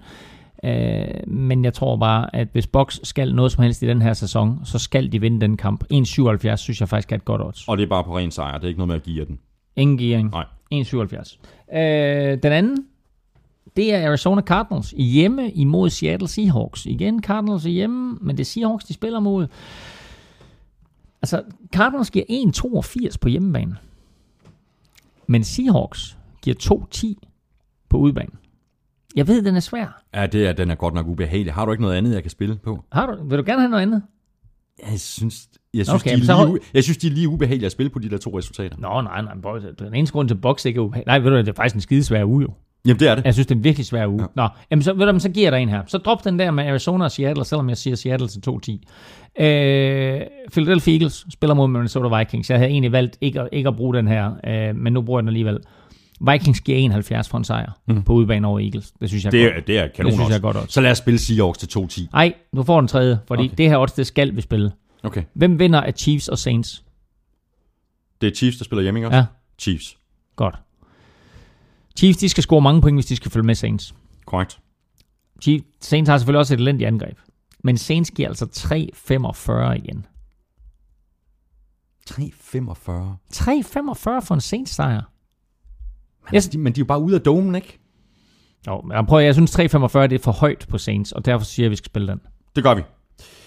Det var tre, og det var faktisk fire, men det var tre ja. uh, superbud her fra Elming. Ja. Som, Og så vil jeg øh, lige som, sige, øh, runder om bare lidt lynhurtigt, men i aften, der spiller Packers jo mod Bears, så skal man have lidt penge på den kamp, så er der altså 21 på Packers, men 4,20 på Bears. Det er altså også et odds, der er værd lige at overveje lidt. Og så lige en hurtig lille statistik, som en af mine skribenter har givet mig til den her kamp. Oddset på, at Aaron Rodgers kaster en interception, er lavere end på, at Brian Hoyer kaster en interception. Værsgo, det er crazy, mand. Who would have thought? Nej. Ind på øh, oddset på Danske Spil, hvis øh, du vil benytte dig af Elmings øh, spiltip, og hvorfor skulle du ikke ville det? Øh, man behøver ikke spille for en formue, men øh, bare det at have en lille bit øh, mønt øh, på spil, øh, gør det faktisk endnu sjovere at følge med i de her kampe, sådan har jeg det i hvert fald øh, selv. Elming, nu skal vi have sat vores øh, picks til øh, syvende spillerunde. Jeg havde en øh, lorterunde i sidste uge. Jeg ramte 8, hvilket egentlig er ok, men du ramte 11. Ja, tak. Hvad sker der? Hvem, nej, hey, nej, seriøst, okay, mm. nu, bare mellem dig og mig. Mm. Hvem sætter dine picks for dig? Det gør min lillebror. Så er det der, jæver for helvede. Jæver. Du er foran med 4 nu, det er en skandal. Nå ja. Du fører 9, 53-49. ja. Men ved du hvad, kan du huske, hvad jeg sagde sidste uge? At alle de kampe, jeg er i tvivl om, der tog jeg hjemmeholdet. Og det var en runde præget af hjemmesejre. Ja. 53-49. Ja. Det var det, jeg sagde sidste uge. Jeg er ikke god i modvind. Nej, nu, er, nu, nu skal du til at spille catch-up. Den er ja, svær. Ja, den er rigtig svær. Ja. Det er du mere vant til. Ja. Nå, øhm, Packers Bears. Packers. Øh, Packers. Rams Giants. Giants. Chiefs Saints. Chiefs. Oh, nu springer du lidt i det her. Jeg springer overhovedet ikke. Gør du ikke det? Nej. Chiefs, Saints. Du siger, du siger Chiefs. Ja, Jeg siger Saints. du er modig. Mm. Titans Colts. Titans. Ej, hvor er jeg ærgerlig over, at du ikke siger Coles der. Jeg siger også Titans. Eagles Vikings. Vikings. Vikings. Bengals Browns. Bengals. Bengals. Lions Redskins. Den er jeg simpelthen så meget i tvivl om. Men jeg siger Redskins. Nej, Jeg siger også Redskins. Så får jeg jo ikke hentet på det. Nej, det gør du ikke. Skal jeg til at sige først? Nej, fordi jeg siger det, som jeg har skrevet ned. Mm. Øh, Jaguars Raiders. Raiders. Uh, Jaguars Raiders. Hvor har jeg den henne? Der har jeg Jaguars. Okay, så har jeg Ej, to på det er fint. Nej, det er fint. Ej, Dolphins Bills, videre. Vi har, vi har travlt. Vi har rundet to minutter. Vi har rundet to timer. Har jeg taget Jaguars? Ja, det har du godt. Du har Okay, godt taget Jaguars her. Ja, men nu vinder de så. Kom så. Ja, kom Det er så. en klassisk. Øh, Dolphins Bills. Bills. Bills, Jets Ravens. Ravens. Ravens, 49ers Buccaneers. Bucks. 49ers. Sådan. Falcons Chargers. Falcons. Falcons, Chargers. Øh, Falcons. Steelers Patriots. Patriots. Det havde været sjovt, hvis Big Ben, Pa- pa- Patriots, ja. det havde været sjovt, hvis Big Ben han havde, Ja. han havde været klar så på Steelers hjemmebane. Cardinals Seahawks. Ah, jeg er så meget i tvivl, men jeg siger Seahawks. Jeg siger også Seahawks. Broncos Texans. Broncos. Broncos.